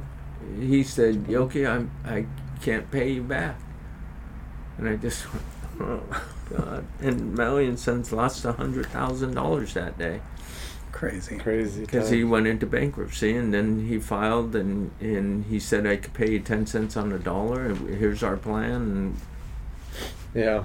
we took 10 cents on a dollar Well, it sounds like you got a good approach to moving forward, and it's it's inspiring. It's different, you know. It's Yeah. definitely eye opening for other people to think differently. Yeah. yeah Yeah, it's well cool. thank you i'm glad we could do this Yeah. Yeah. This is freaking it's awesome. a long time Thanks for your time. Yeah. We've been trying to hit you up for a long time, but you know, schedule's been crazy and yeah travel and life. Life, and life is a- juggling all, all we got on our plates. Yeah. But yeah, thank you so much. Yeah, this has Well, been let amazing. Let me know if you need anything else on there. I think we covered a lot. Yeah. Yeah. Yeah, I think it was a a, a cool. And I, you know, I think if you can, and when you do edit, if there's anything where I'm bad mouthing any of these companies, Oh, I, yeah. I don't want that in there. I don't need to No. say that Quiksilver's, you know, No, I don't think. Uh, yeah, took advantage of us and stuff like that. But you know, just softly, yeah. you know, just be conscious of it. For That's sure. the only thing that because I don't need them to come back and go fucking Yoki just laid down all sorts of shit and it, even though it needs to be told yeah. and because Well, it's no secret. I mean, it's Yeah. all stuff that you know, majority of yeah people know. But Yeah. there's no bad talk. It was just Yeah. calling out the obvious. right on Yeah, Yeah. right on we're honest. But I can't believe the body of work that you've Yes. Done. You know, I'm, from giving you, I'm giving you a full round of applause. from Maui and Sons that that was supposed to be a cookie. You know, well, first of all, kid kid from Glendale, right? Who went to Who Hawaii. Hashtag yeasty kid from Glendale wearing his suit all the way back home. No, I'm just kidding. Going to Hawaii, figuring out he wants to be a hairstylist, right? Got inspired by Warren Beatty and shampoo, right? that got you to gave you a little bit of fashion sense, and then we didn't really hear why you wanted to start a cookie company. Maui and Sons was supposed to be a cookie company, right but the cookie crumbled, and then you started making cool T-shirts and clothing. You were roommates with Rick Rietveld, mm-hmm. right? And luckily, and his his art and your fashion sense created Maui and Sons, which was one of the most iconic brands in our industry, still around today, Yeah. right? yeah. um, Pirate Surf. Holy shit, that Pirate was Surf. that was one of the first you know brands that was way edgier than any brand out there, right? Um, from there, you worked at Stussy, um, started your own line again, Modern, Modern Amusement, Yeah. right? And then here we are today with Yoki Shop, right? yeah. And it's what is it? Rethink or redesign or what, what was your four? Design different make different and sell different. Sell different. Yeah. That's uh jeff yokoyama. That's right. Right? That's right thanks Yes. for being on the late night with chalky podcast man we Thanks really appreciate it me. Thanks, appreciate Yoki. the first one of 2020 Yes. yeah double shot Hey, and this is this is the year of what 2020 vision. yeah you got to be able to see where gotta be you're able. going To, you gotta be able to see where we're going. Don't be late, you guys. yeah thanks yoki thank you yoki thank you peace